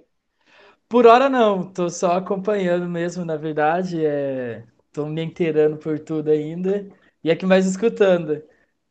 Na verdade, foi interessante, você começou a falar bastante coisa, que eu vi o filme do Kardec e do Nosso Lar, então muita coisa que você falou agora meio que já A gente vai juntando os pedacinhos, né? Sim, sim, fica bem explicado lá. Muito legal. É muito legal. Sim, tem muita coisa ainda para conhecer e eu, eu gosto muito. Eu acho que a espiritualidade é uma coisa que edifica a gente, né? Então, é, é assim, eu desde muito jovem, essa coisa de religião, puta, eu lembro que eu estava fazendo catecismo e eu escutava algumas coisas que os padres falavam. Meu, aquilo não me, não me convencia. Não tinha, sabe? É, aí você ia para a missa, aquela coisa de você ficar ajoelhado, depois em pé. Joelhado, depois em pé. Aí senta, fica em pé, joelha, senta, é, repete, repete, repete. Eu, eu, quando, como criança, eu ficava assim, mas escuta, será que Deus é surdo? Não é possível ter que falar para ele tantas e tantas vezes, perdoar o pecado no mundo. É, é, não é crítica, mas eu, eu não via nexo, e aquilo não me alimentava. E eu, né, caí na esbórnia, fui para a vida, para o mundo tal, e larguei a igreja para lá. Aí fui para Umbanda. Uhum. A Umbanda, é assim, eu achava bonito os tambores, porque eu sempre gostei de escola de samba. Então o negócio do som me atraía, tal, né? A família gosta de uma bagunça, não é isso, Marcelo? Então, aquela coisa estava na minha raiz também. E eu morava atrás da escola Rosas de Ouro, em São Paulo, na época. Então, coisa de umbanda, é, ritual, tal, tal, tal, eu achava bonito, interessante. Mas aquela coisa de sacrifício de alguns animais, oferecer. Eu falo, meu Deus, será que Deus quer essas coisas? Né? Não encaixava, não encaixava.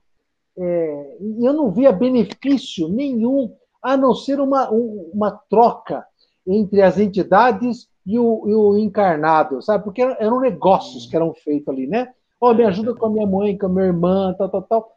Eu falo, mas será que Deus precisa desses intermediários? Eu não entendi isso aí, não, não encaixava. Aí eu conheci uma é, evangélica. Toca eu me enrabixar pela, pela evangélica, né? Para ir atrás da evangélica, aí não tive dúvida. Comprei um terno nas casas mapping e prestação e fui lá no, nos cultos e me enfiei. Óbvio, comecei a gostar, por quê? Porque tinha música, tinha coral, eu fazia parte do coral, eu me envolvi naquele processo, uhum. mas buscando uma resposta. Mas aí eu comecei a participar das festas da cúpula da igreja, né? Aí eu via que o que se ensinava aqui na base, muito pouco se aplicava entre eles. Eu falei, mas uhum. que céu estranho isso. É, pior que é bem isso mesmo. E eu vivi isso na igreja evangélica também. Então, aí eu fiquei, eu achei estranho. Aí não deu certo. Aí larguei disso aí, aí eu conheci minha mulher, a gente casou, papapá, vim para São Sebastião. E a minha mulher falou assim: olha, eu fui no centro espírita lá no bairro, São Francisco, achei legal, você vai comigo. Eu, na época, estava ganhando um dinheiro bacana como profissional liberal, e eu tinha na minha cabeça assim, eu falei, gente do céu, eu preciso cuidar do meu lado religioso, porque se o lado material está indo tão bem, eu tenho que anexar isso à religião. Mas eu pensava isso como um negócio, como judeu, lá de épocas que eu fui lá atrás. Porque para ser próspero, eu preciso estar dentro da lei. Isso é o que eu tinha no meu psiquismo. Uhum. Próspero materialmente. Vai vendo, olha a jogada. E eu fui assistir uma palestra na Casa Espírita. Eu achei o máximo a coerência, a lógica dos textos. Quem fez a palestra na época foi a Crista. Eu achei maravilhosa a lógica de todas aquelas colocações. E comecei a frequentar, frequentar, frequentar. E aí eu comecei a me tornar um trabalhador, a estudar um pouquinho, aí eu largava dos cursos que eu estava fazendo. Eu comecei e parei umas quatro vezes. Nossa. Todo esse processo. Aí depois eu peguei gosto e fui embora. Mas assim, é, a, a, gente vai experimentando as, as informações até chegar um momento que nos é, supra as necessidades, né? Por que, que eu sou assim? Por que, que eu sou assado? Por que, que eu não sou daquele jeito? Por que, que eu admiro a, a, a pessoa e não consigo ser igual a ela? Por que, que eu odeio aquela outra pessoa? E aí você pega a filosofia espírita e ela traz um monte de reflexões a esses, a esses problemas. E ela pede que você reflita também. E pela coerência, pela lógica, você fala, meu Senhor. meu Senhor. E aí, pela mediunidade, a gente começa a observar os fenômenos, né? Por exemplo, a gente pega livro de um é, escritor que está psicografando lá no Rio Grande do Norte, a respeito de um assunto. Um outro escritor médium em Minas Gerais, que não tem nada a ver com o cara lá, simultaneamente está fazendo uma outra obra do mesmo assunto. E aí, o assunto que está sendo comentado no livro lá sai editado nesse mesmo livro aqui em Minas Gerais, intercalando e complementando os assuntos. Você fala, meu senhor, ou o demônio é muito bem ajustado, ou a coisa é, é realmente é para a gente parar e pensar. Sim. Como as informações ela só nos traz complemento e, e, e, grandeza de vida, eu acho que é difícil vir do diabo, né? É. Então a gente começa a ter essas observações. Agora, a grandeza da filosofia espírita, ela, eles falam assim: você não precisa deixar de ser católico, você não precisa deixar de ser protestante, você não precisa deixar de ser um bandista. O que você precisa saber é que, por exemplo, um exemplo bem pequeno, atos da sua vida irão repercutir nas suas existências é, posteriores. Então você pode ser um grande católico, um grande evangélico, um grande umbandista e ter uma vida ético-moral redondinha. Sim. Acabou é isso que a gente tem que ter, assim, tem que tentar é, não perder de vista. Não perder é. de vista. Sim, tá? e principalmente isso, porque, por exemplo, a filosofia espírita, pelo menos, eu acho ela mais orgânica. Eu não consigo entender muito essas religiões que tem todo um checklist que você tem que cumprir e todo mundo se adequar a essas regras que é muito mais protocolos. Aí eu fico, meu, Deus não é protocolo. Deus é uma coisa muito mais espontânea do que, de fato, um checklist a ser cumprido antes de você entrar, nós estávamos falando exatamente isso. A doutrina ah. espírita ela é uma filosofia que foi absorvida do cosmo universal e traduzida em palavras por Kardec. Ela foi materializada. É uma coisa que está ali à disposição do universo e sempre vai estar. Então, Kardec foi o canal de ligação entre o plano dos encarnados e a espiritualidade. E você vai se alimentar dessa filosofia e ela não tem nenhum dono, não tem nenhum livro sagrado, uhum. porque isso aqui não é livro sagrado, isso aqui é um relatório de uma pesquisa. Sim. Né? Então não tem nenhum dono, não tem nenhuma entidade, tem pessoas que se reúnem para discutir, para estudar os fundamentos que estão nela.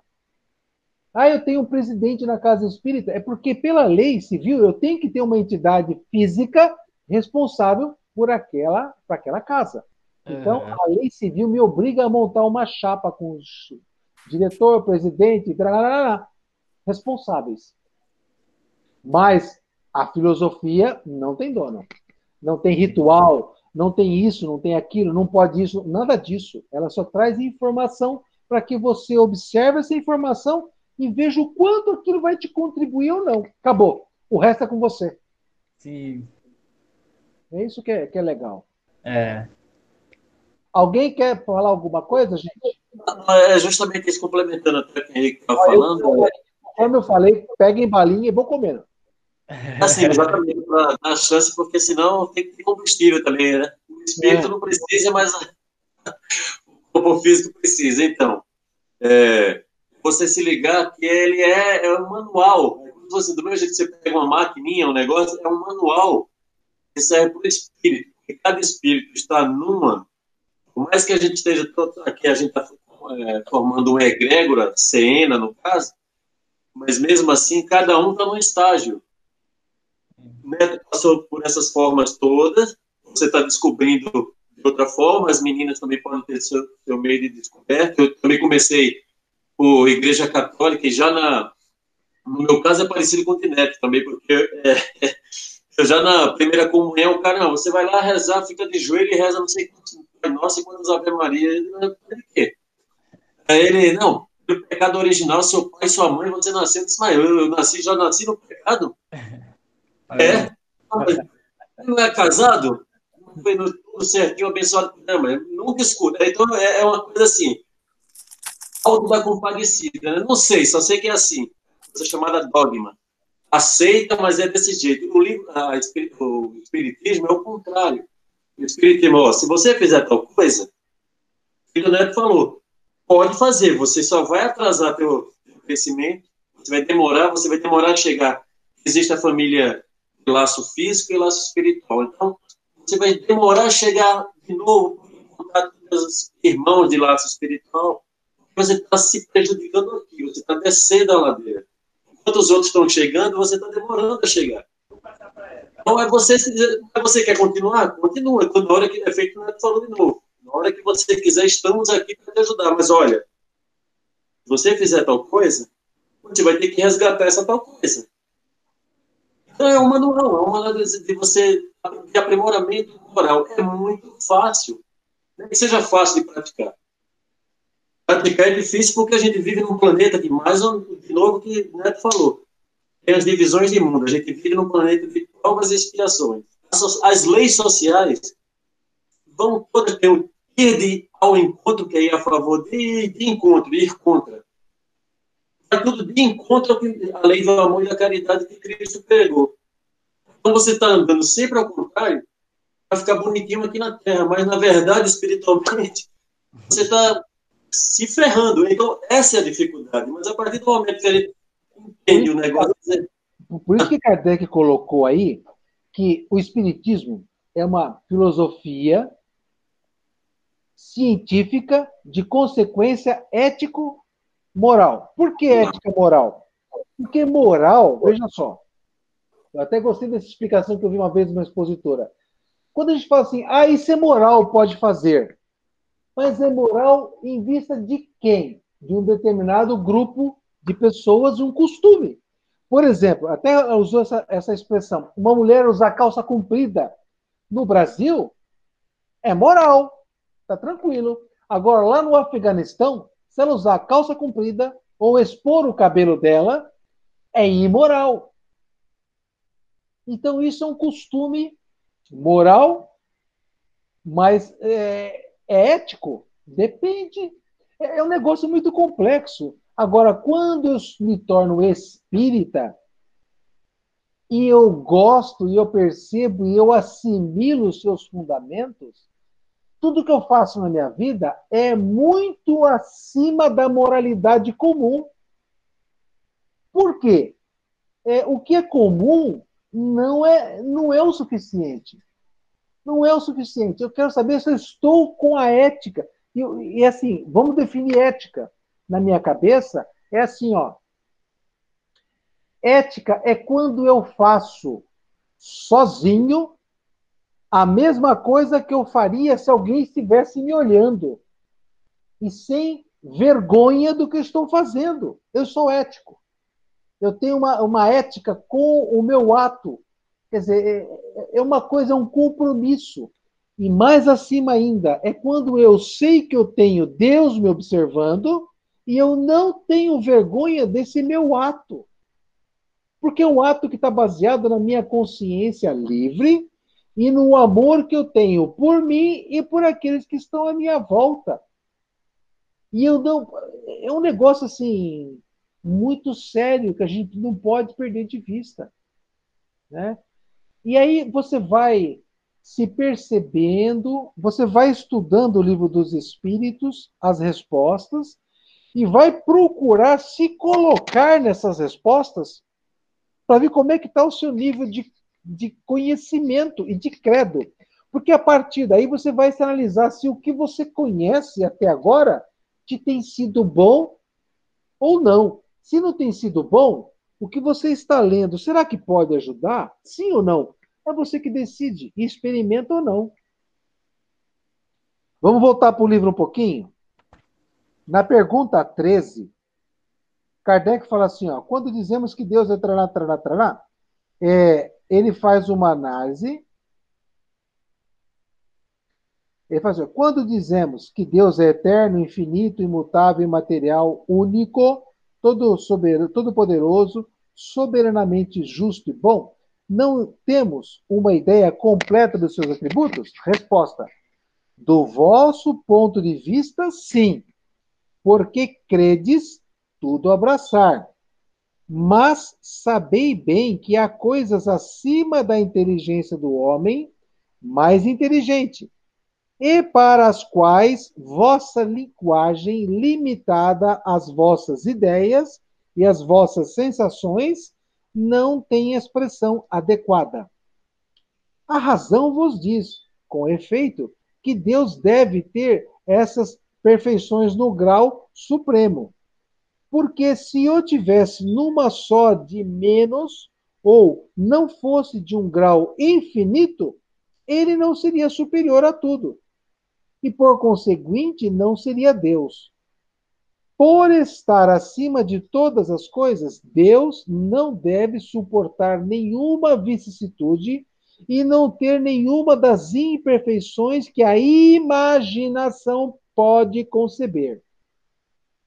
Aí ele começa a explicar: Deus é eterno. Se ele tivesse tido um começo, teria saído do nada, ou teria sido criado, ele mesmo, por ser um ser anterior. É assim que, de degrau em degrau, remontamos ao infinito e à eternidade. Ó, você percebe que, mesmo quando eles tentam passar um fundamento, um conceito, é complexo para o nosso entendimento essa questão do Deus eterno? Pelo menos para mim é. Aí ele fala, é imaterial. Eu, como encarnado, eu só consigo perceber as coisas materiais. Né? Eu sei que o espírito é semimaterial. E se ele se apresentar para mim, eu não vou estar vendo o espírito, eu vou estar vendo o seu corpo perispiritual que é um meio intermediário entre o eu físico e o eu espírito, corpo perispiritual. É esse que eu consigo ver às vezes, tá? Único, todo-poderoso, soberanamente justo e bom. Soberanamente justo e bom é um conceito que nós temos que prestar muito atenção, porque, olha, ele é justo e bom bom e justo. Quer dizer, quando eu estou pedindo algo para Ele, lembra na oração do Pai Nosso? Perdoa os meus pecados, assim como eu perdoo os pecados ou as agressões que recebo, não é mais ou menos essa ideia? Ou seja, o Pai, ó, eu estou sendo desse jeito, então seja comigo do mesmo jeito. Deus fala, tudo bem, eu vou ser. É isso que Jesus ensinou. Só que eu vou ser justo. Você está sendo mesmo justo? Olha que complexo que é a coisa. Né? Eu vou ser bom como você está sendo, está pedindo, mas você vai ser bom mesmo? Você vai ter perdoado a sua dívida, mas quando você sai aqui da audiência, você não vai pegar o seu devedor ali na frente e vai fazer ele pagar? É complicado, gente, essas coisas, né?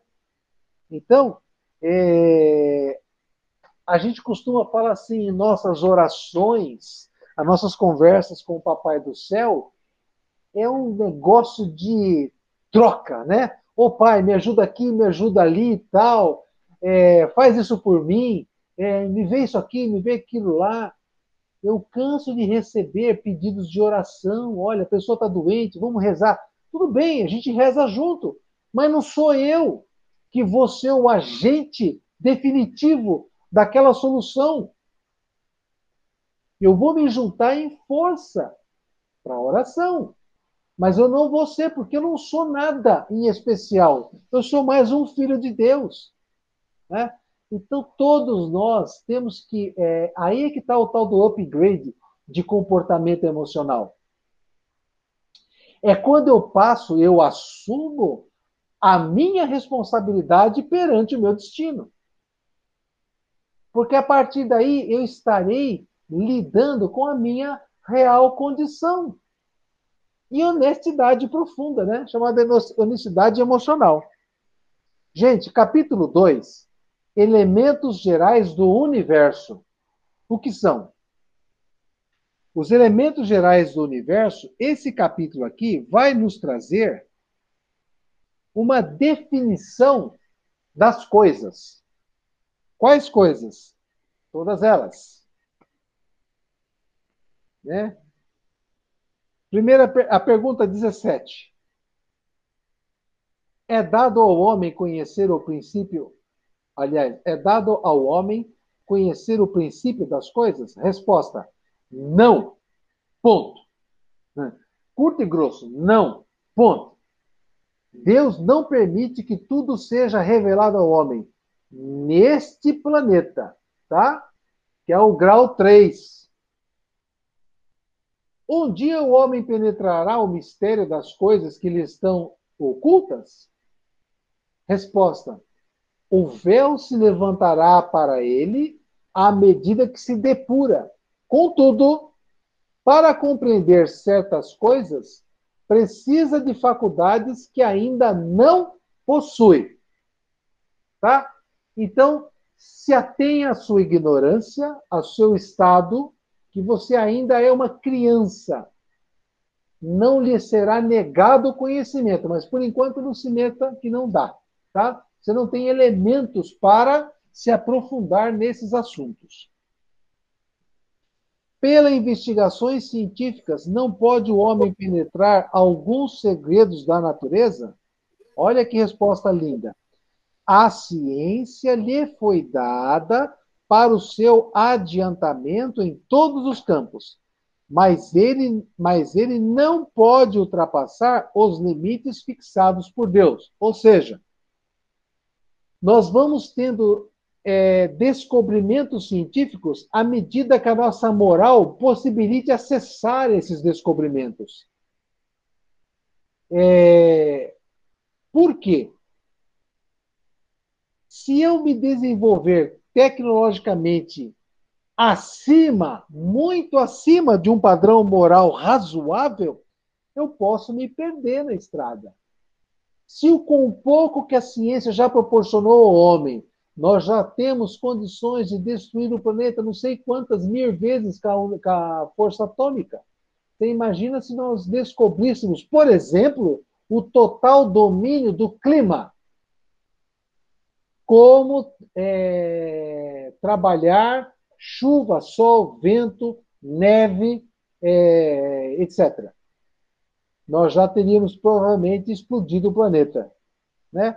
Então, olha que ele falou assim, que Deus permite que o homem vá avançando, mas dentro dos certos limites.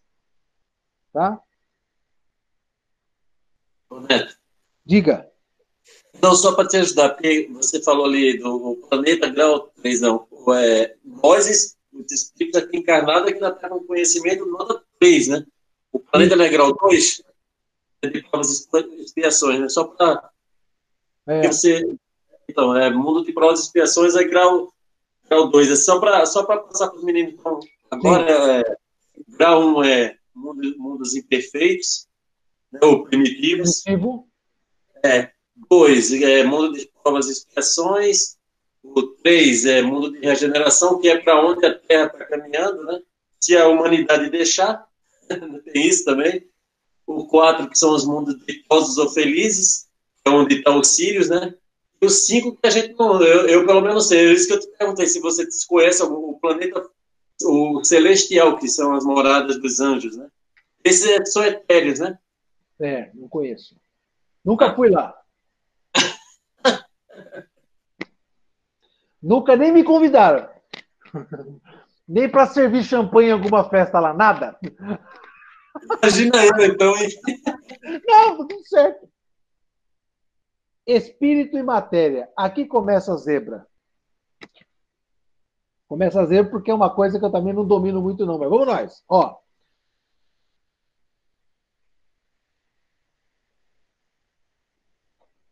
Deixa eu ver aqui.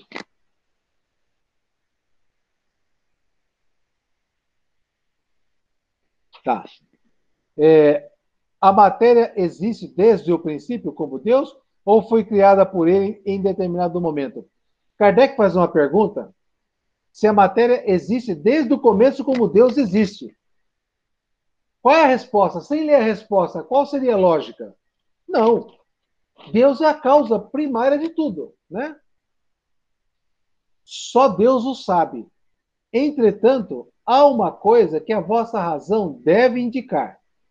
Deus, modelo de amor e de caridade, jamais esteve inativo, jamais. Por mais distante que se consiga imaginar o início da sua ação, poder-se-á compreendê-lo um segundo sequer na ociosidade? Lembra Jesus? Eu trabalho e meu pai trabalha até hoje. Quer dizer, é isso que o ser encarnado precisa compreender de forma muito definitiva no seu, no seu psique. Nós precisamos estar sempre em movimento. Sempre. Gente, tem uma coisa, uma chaga, chamada preguiça, má vontade, que ela tem sido o catalisador de um monte de situação negativa na vida das pessoas. Um monte. Então a gente percebe um monte de irmãos à nossa volta passando por dificuldades, e aí você analisa o comportamento que essas pessoas têm, assim, o jeito com a qual elas lidam com o chamado tempo que elas têm, elas, elas perdem, elas desperdiçam o tempo de forma absurda. Só um minutinho. Fala, Carlos. Alô? Diga. Diga. Como é que ficou aí? Então, pessoal, então, ele está lhe atendendo, só para mostrar um pouquinho Deus não para, né? Estão assistindo um programa, se vocês puderem ver, já que está todo mundo estudando tudo, é muito bom, chama Cosmos Mundos Possíveis, passa no Net National Geographic. Para quem tem net é 580, na vida não lembro. Então, e ele falou que. Então, é, pessoa que trabalha nessa área. no meio-dia? Falando que a cada um segundo, quer dizer, cada. É, eu posso acertar com você? Você quer acertar hoje você pode pegar amanhã à noite comigo isso? Essa é a maior prova de que, de que Deus não para de trabalhar, né? Quer dizer, se a cada mil mundos é, são criados a cada segundo, vão precisar de mil Cristos só para trabalhar nesse mundo. Quer dizer, por isso que ele está exigindo sempre. É. Desculpa aí, mas é que eu estava com um rapaz pintando uma casa lá e ele está sacando o serviço. Então, estava só passando para elas assim, em relação ao trabalho de Deus. Tem um programa, eu não sei se você já assistiu ou assiste, chama Cosmos Mundos Possíveis. Passa no National Geographic. Hoje, inclusive, acho que passa às 10 e meia da noite. E o Neil deGrasse, Neil deGrasse Tyson, ele fala que a cada um segundo, eles calcularam, os cientistas calcularam que são mil mundos criados no universo. Mil. Cada segundo. Quer dizer, a prova de que Deus trabalha para Dedéu. E, e, por, isso, por isso que Cristo fala do negócio da perfeição relativa também, porque cada mil mundos desses vai precisar de um Cristo para administrar, né? Você vê. Sobre matéria e espírito é mais ou menos o seguinte, ó. É, o universo ele é um mar aonde ao invés de água eu tenho fluido cósmico universal. É matéria, é uma substância, é uma substância divina. E essa substância, só que ela assim, a, a, a densidade dessa substância por exemplo, o paralelepípedo ele é uma matéria densa. O diamante, super denso. Né? O carbono, nem tanto. Uma espuma de uma máquina lavar roupa, é super cheio de ar, é pouco denso. Mas mesmo naquela espuma, aonde eu tenho ar, lá dentro eu tenho ar. Então eu tenho matéria naquelas bolinhas de ar, né? Então tudo é ocupado. O nosso universo inteiro, ele é totalmente ocupado por esse fluido cósmico universal. Que é uma matéria, a gente chama assim, a gente chama não, né? Foi dado pelos espíritos uma definição de matéria quintessenciada com a qual o homem ainda não tem instrumentos nem para perceber a existência dela. No mundo espiritual, é, não se tem braços, não se tem pernas. No mundo espiritual, você tem o pensamento como o agente de ação.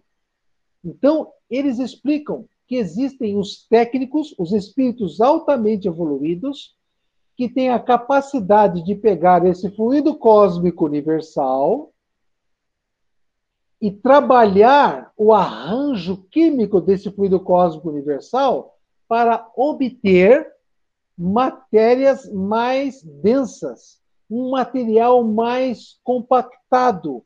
E aí ele sai da dimensão espiritual e começa a se fazer perceber no mundo material. Há um adensamento de partículas. Vai vendo. O cobre, o ouro, o potássio, o iodo, o magnésio, o oxigênio, o hidrogênio, nada mais são do que uma derivação desse fluido cósmico universal, tá? Desse mesmo fluido cósmico universal sai o chamado fluido inteligente, ou princípio inteligente. Esse princípio inteligente, ele é conectado a partículas materiais. Esse fluido inteligente começa a sofrer a ação física dessas partículas materiais e esse fluido inteligente também começa a se moldar. Não me peça detalhes que eu não sei. Mas esse, essa conexão entre o fluido, o princípio inteligente e a matéria é dado desde o átomo. Desde o átomo.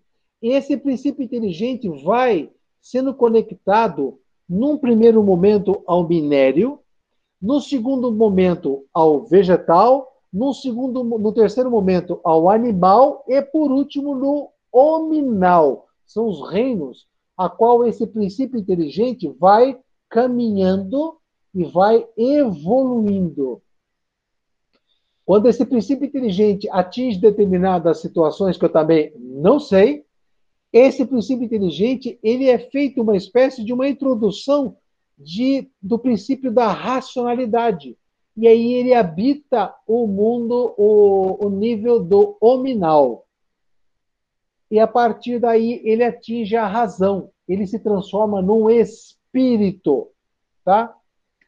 Os mundos, da mesma forma, a aglutinação da matéria, eu tenho o plano, é, os mundos primitivos, que vão evoluindo, vão caminhando, passa para, como o Marcelo falou lá, para o mundo de provas e expiações, à medida que a sua humanidade vai evoluindo, esse mundo também evolui quatro ou cinco estágios diferentes, ou seis. Então, no universo, nada está parado. Tudo está caminhando. Até nós e nossas vidas, por mais simples que seja, nós também estamos num processo de progressão, tá? Progressão. Mas, Francisco, eu tenho uma vida tão humilde, eu sou apenas é, eu lavo, passo e cozinho o dia inteiro. Mas é a sua necessidade, é o seu programa reencarnatório, porque desta experiência que você chama de simples, você vai trazer todo o conteúdo emocional necessário para essa etapa do seu aprendizado. Né? Francisco, eu sou um grande cientista, eu estou aqui na, na ponta para desenvolvimento total, quer dizer que eu sou um grande ser? Não, você pode ser um baita de um devedor. Você pode ter sido um cretino de um marginal, de um criminoso, ter ferrado tanta gente no passado que o seu programa reencarnatório te possibilitou nesta encarnação vir dotado de inteligência, instrumentos, recursos para que você possa dar um upgrade na ciência, ou na filosofia, ou na sociologia, e assim ajudar um montão de gente. Então, gente, assim, ó, eu não consigo nivelar o nível evolutivo de uma pessoa pelo seu estado social, pelo seu estado econômico, pela sua crença religiosa, pelo seu sexo ou pela sua natureza sexual. Eu não consigo dizer se a pessoa é evoluída ou não. Eu não tenho é, é, instrumentos para falar isso. Eu só tenho instrumento para dizer se essa pessoa, ela. É, nem nem para isso. Eu só, eu só consigo perceber sinais se essa pessoa tem um certo grau evolutivo de luz, dependendo do como essa pessoa trata o planeta em volta dela. Né? E mesmo assim, gente, e mesmo assim, é bom não fazer nenhum juízo. Deixa para lá. Cuida do seu nariz, é a melhor coisa. Entendeu? É, justamente isso, eu independe a parte da inteligência, a inteligência intelectual depende. O principal aqui é você desenvolver é, a, a moralidade. Você pode ter, pode ser um gênio e usar essa tua inteligência como, como até um cientista louco, do mal, né? É. Se você pega esse, essa quantidade, seu coeficiente de inteligência todo e joga por mal, então você, quer dizer, aí, pelo nível de inteligência intelectual, quer dizer, só o cérebro envolvido, você é uma pessoa, pode ser até gênio. Mas se você não usa direto, você não tá, direito, você não está concorrendo para o seu progresso. Pelo contrário, e às vezes a pessoa está no, no nível hierárquico, humano, social, vamos dizer assim, mais baixo, mas em compensação ela é, eu lembro bastante o negócio, aquele, eu acho que é Renato Sorriso o nome dele, que era aquele varredor de rua lá do, do Rio de Janeiro, que negócio de escola de samba, não sei o que, ele estava lá fechando o negócio. Sim. Ele foi para a Olimpíada do Rio, Paulo. Ele perguntou, você já teve tanta, tanta oportunidade de sair dessa vida, por que você não saiu? Ele fez, porque eu gosto e aqui eu, sou, eu, eu ensino meus amigos. Quer dizer, ali ele está no lugar onde ele está, ele está levando amor e caridade para o ambiente dele. Então, ele moralmente é mais elevado do que, de repente, um cientista louco daquele lá que sabe mexer com urânio e joga bomba nos outros. É isso. E tem uma historinha das pessoas que viveram com Chico Xavier. Diz que ele estava andando pela rua de Uberaba, ele e alguns amigos, e eles estavam indo tomar um café. E do outro lado da rua tinha um varredor de rua, um senhor negro humilde, varrendo a rua. Diz que o Chico largou todo mundo, foi até o outro lado da rua, se ajoelhou e beijou a mão do senhor. Conversaram alguma coisa, que ninguém sabe o quê, e ele voltou para o grupo. Óbvio, todo mundo ficou olhando aquilo, pô, o Chico be... charopou, né? Charopou. Chico, o que você foi fazer ali com aquele senhor? Ele falou: ali trata-se de um espírito de muita luz que decidiu encarnar aqui na Terra para varrer da sua alma um pouquinho da vaidade que ainda lhe restava. Então ele está ali naquela posição. Olha só. Mas ele é digno da minha admiração, tal a luz que ele tem. Olha. Então, gente, é um negócio muito complexo, né? É, e a gente, é por isso que essa questão do julgamento e quantas vezes eu estou sentado em frente à minha loja, eu fico ali olhando as pessoas passarem, só medindo, olhando o peso, a altura, forma de andar, forma de se expressar, tal, tal, como se eu fosse o, o baluarte da verdade, né? Está na nossa natureza. Do capítulo desse, dessa sequência até a questão mais ou menos 90, 95, vai tratar dessa atmosfera, tá?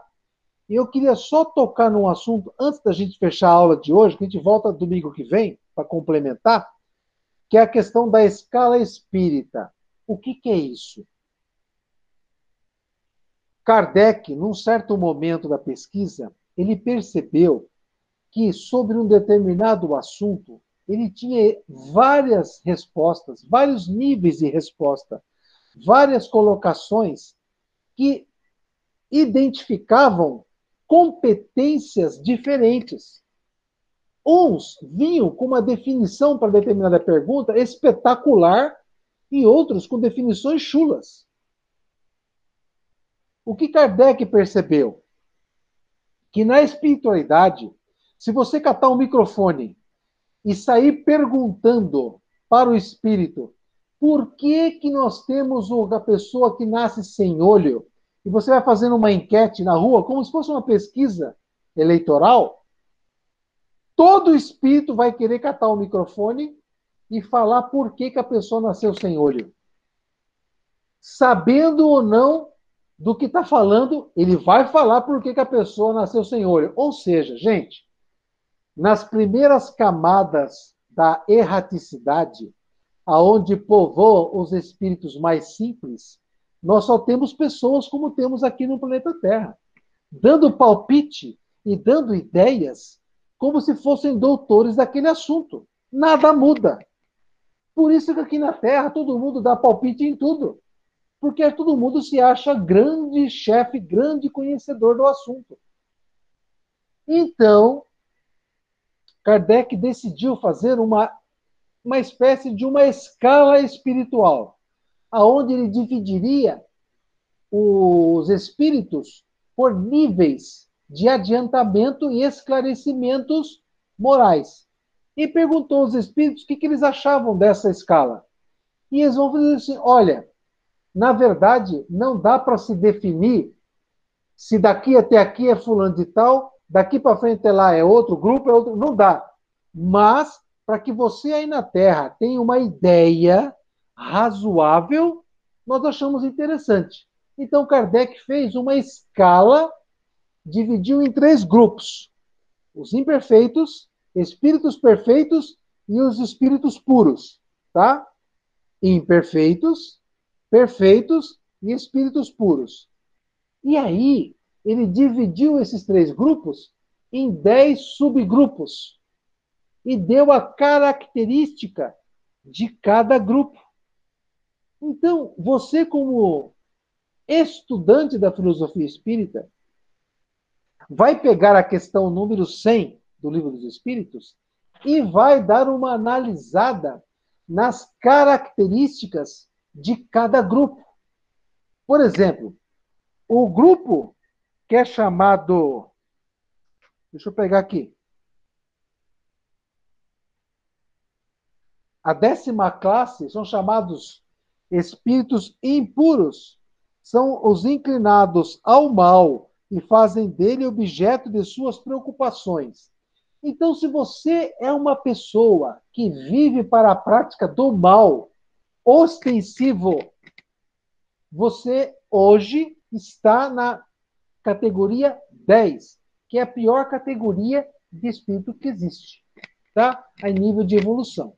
Depois tem a categoria 9, 8, 7, até chegar na categoria 1, que são os espíritos puros. Eu queria que você, depois, no momento tranquilo da sua vida aí, analisasse essas categorias e depois se colocasse em que lugar você vai se encaixar aí, tá? Você vai perceber que você tem determinadas qualidades que estão no grupo 2, grupo 3, depois é uma mescla de grupo 1, 2, 3 e 4. Por quê? porque nós não desenvolvemos todas as nossas competências simultaneamente. Mas eu queria que, do jeitão, você se enquadrasse no grupo 1, ou no grupo 2, ou no grupo 3. Se você acha que está no grupo 3, você precisa de psicólogo e psiquiatra, né? Porque você está encarnado. Então não dá certo. Uma dica: ou você está no primeiro ou no segundo, tá bom, gente? É por aí, já dei uma dica já. Só, só 50% de chance para acertar em qual grupo você vai estar. Por que, que eu falo isso? Porque lá na frente, quando vocês estiverem estudando mediunidade, vocês vão ter que perceber com que tipo de espírito estão lidando e qual é o nível. Se é um espírito que vale a pena se dar ouvidos, ou se é um espírito imperfeito, que é só mais um curioso falando da sua vida. Vocês entenderam? Até quando você estiver trocando ideia com um amigo sobre determinado problema pessoal, e esse amigo vai te dar um conselho, eu quero que vocês olhem para a condição, os adjetivos que você tem dessa amizade, ver se aquela fonte é uma fonte interessante para que você perceba aquele conselho como um conselho bom. Um cara que vai falar do casamento, já está no seu sétimo casamento, é complicado, hein? Ou ele vai te falar, só se ele estiver falando sobre como fazer para não dar certo, porque isso ele tem experiência. Né? Para dar certo, ele ainda não é uma boa fonte.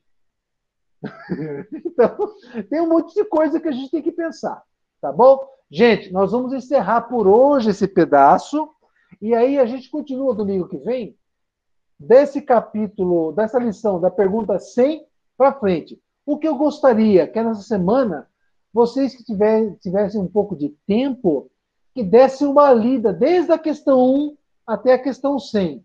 Olha, às vezes é chato, dá sono, deu sono, fecha e dorme. Volta outra hora, que está animadinho.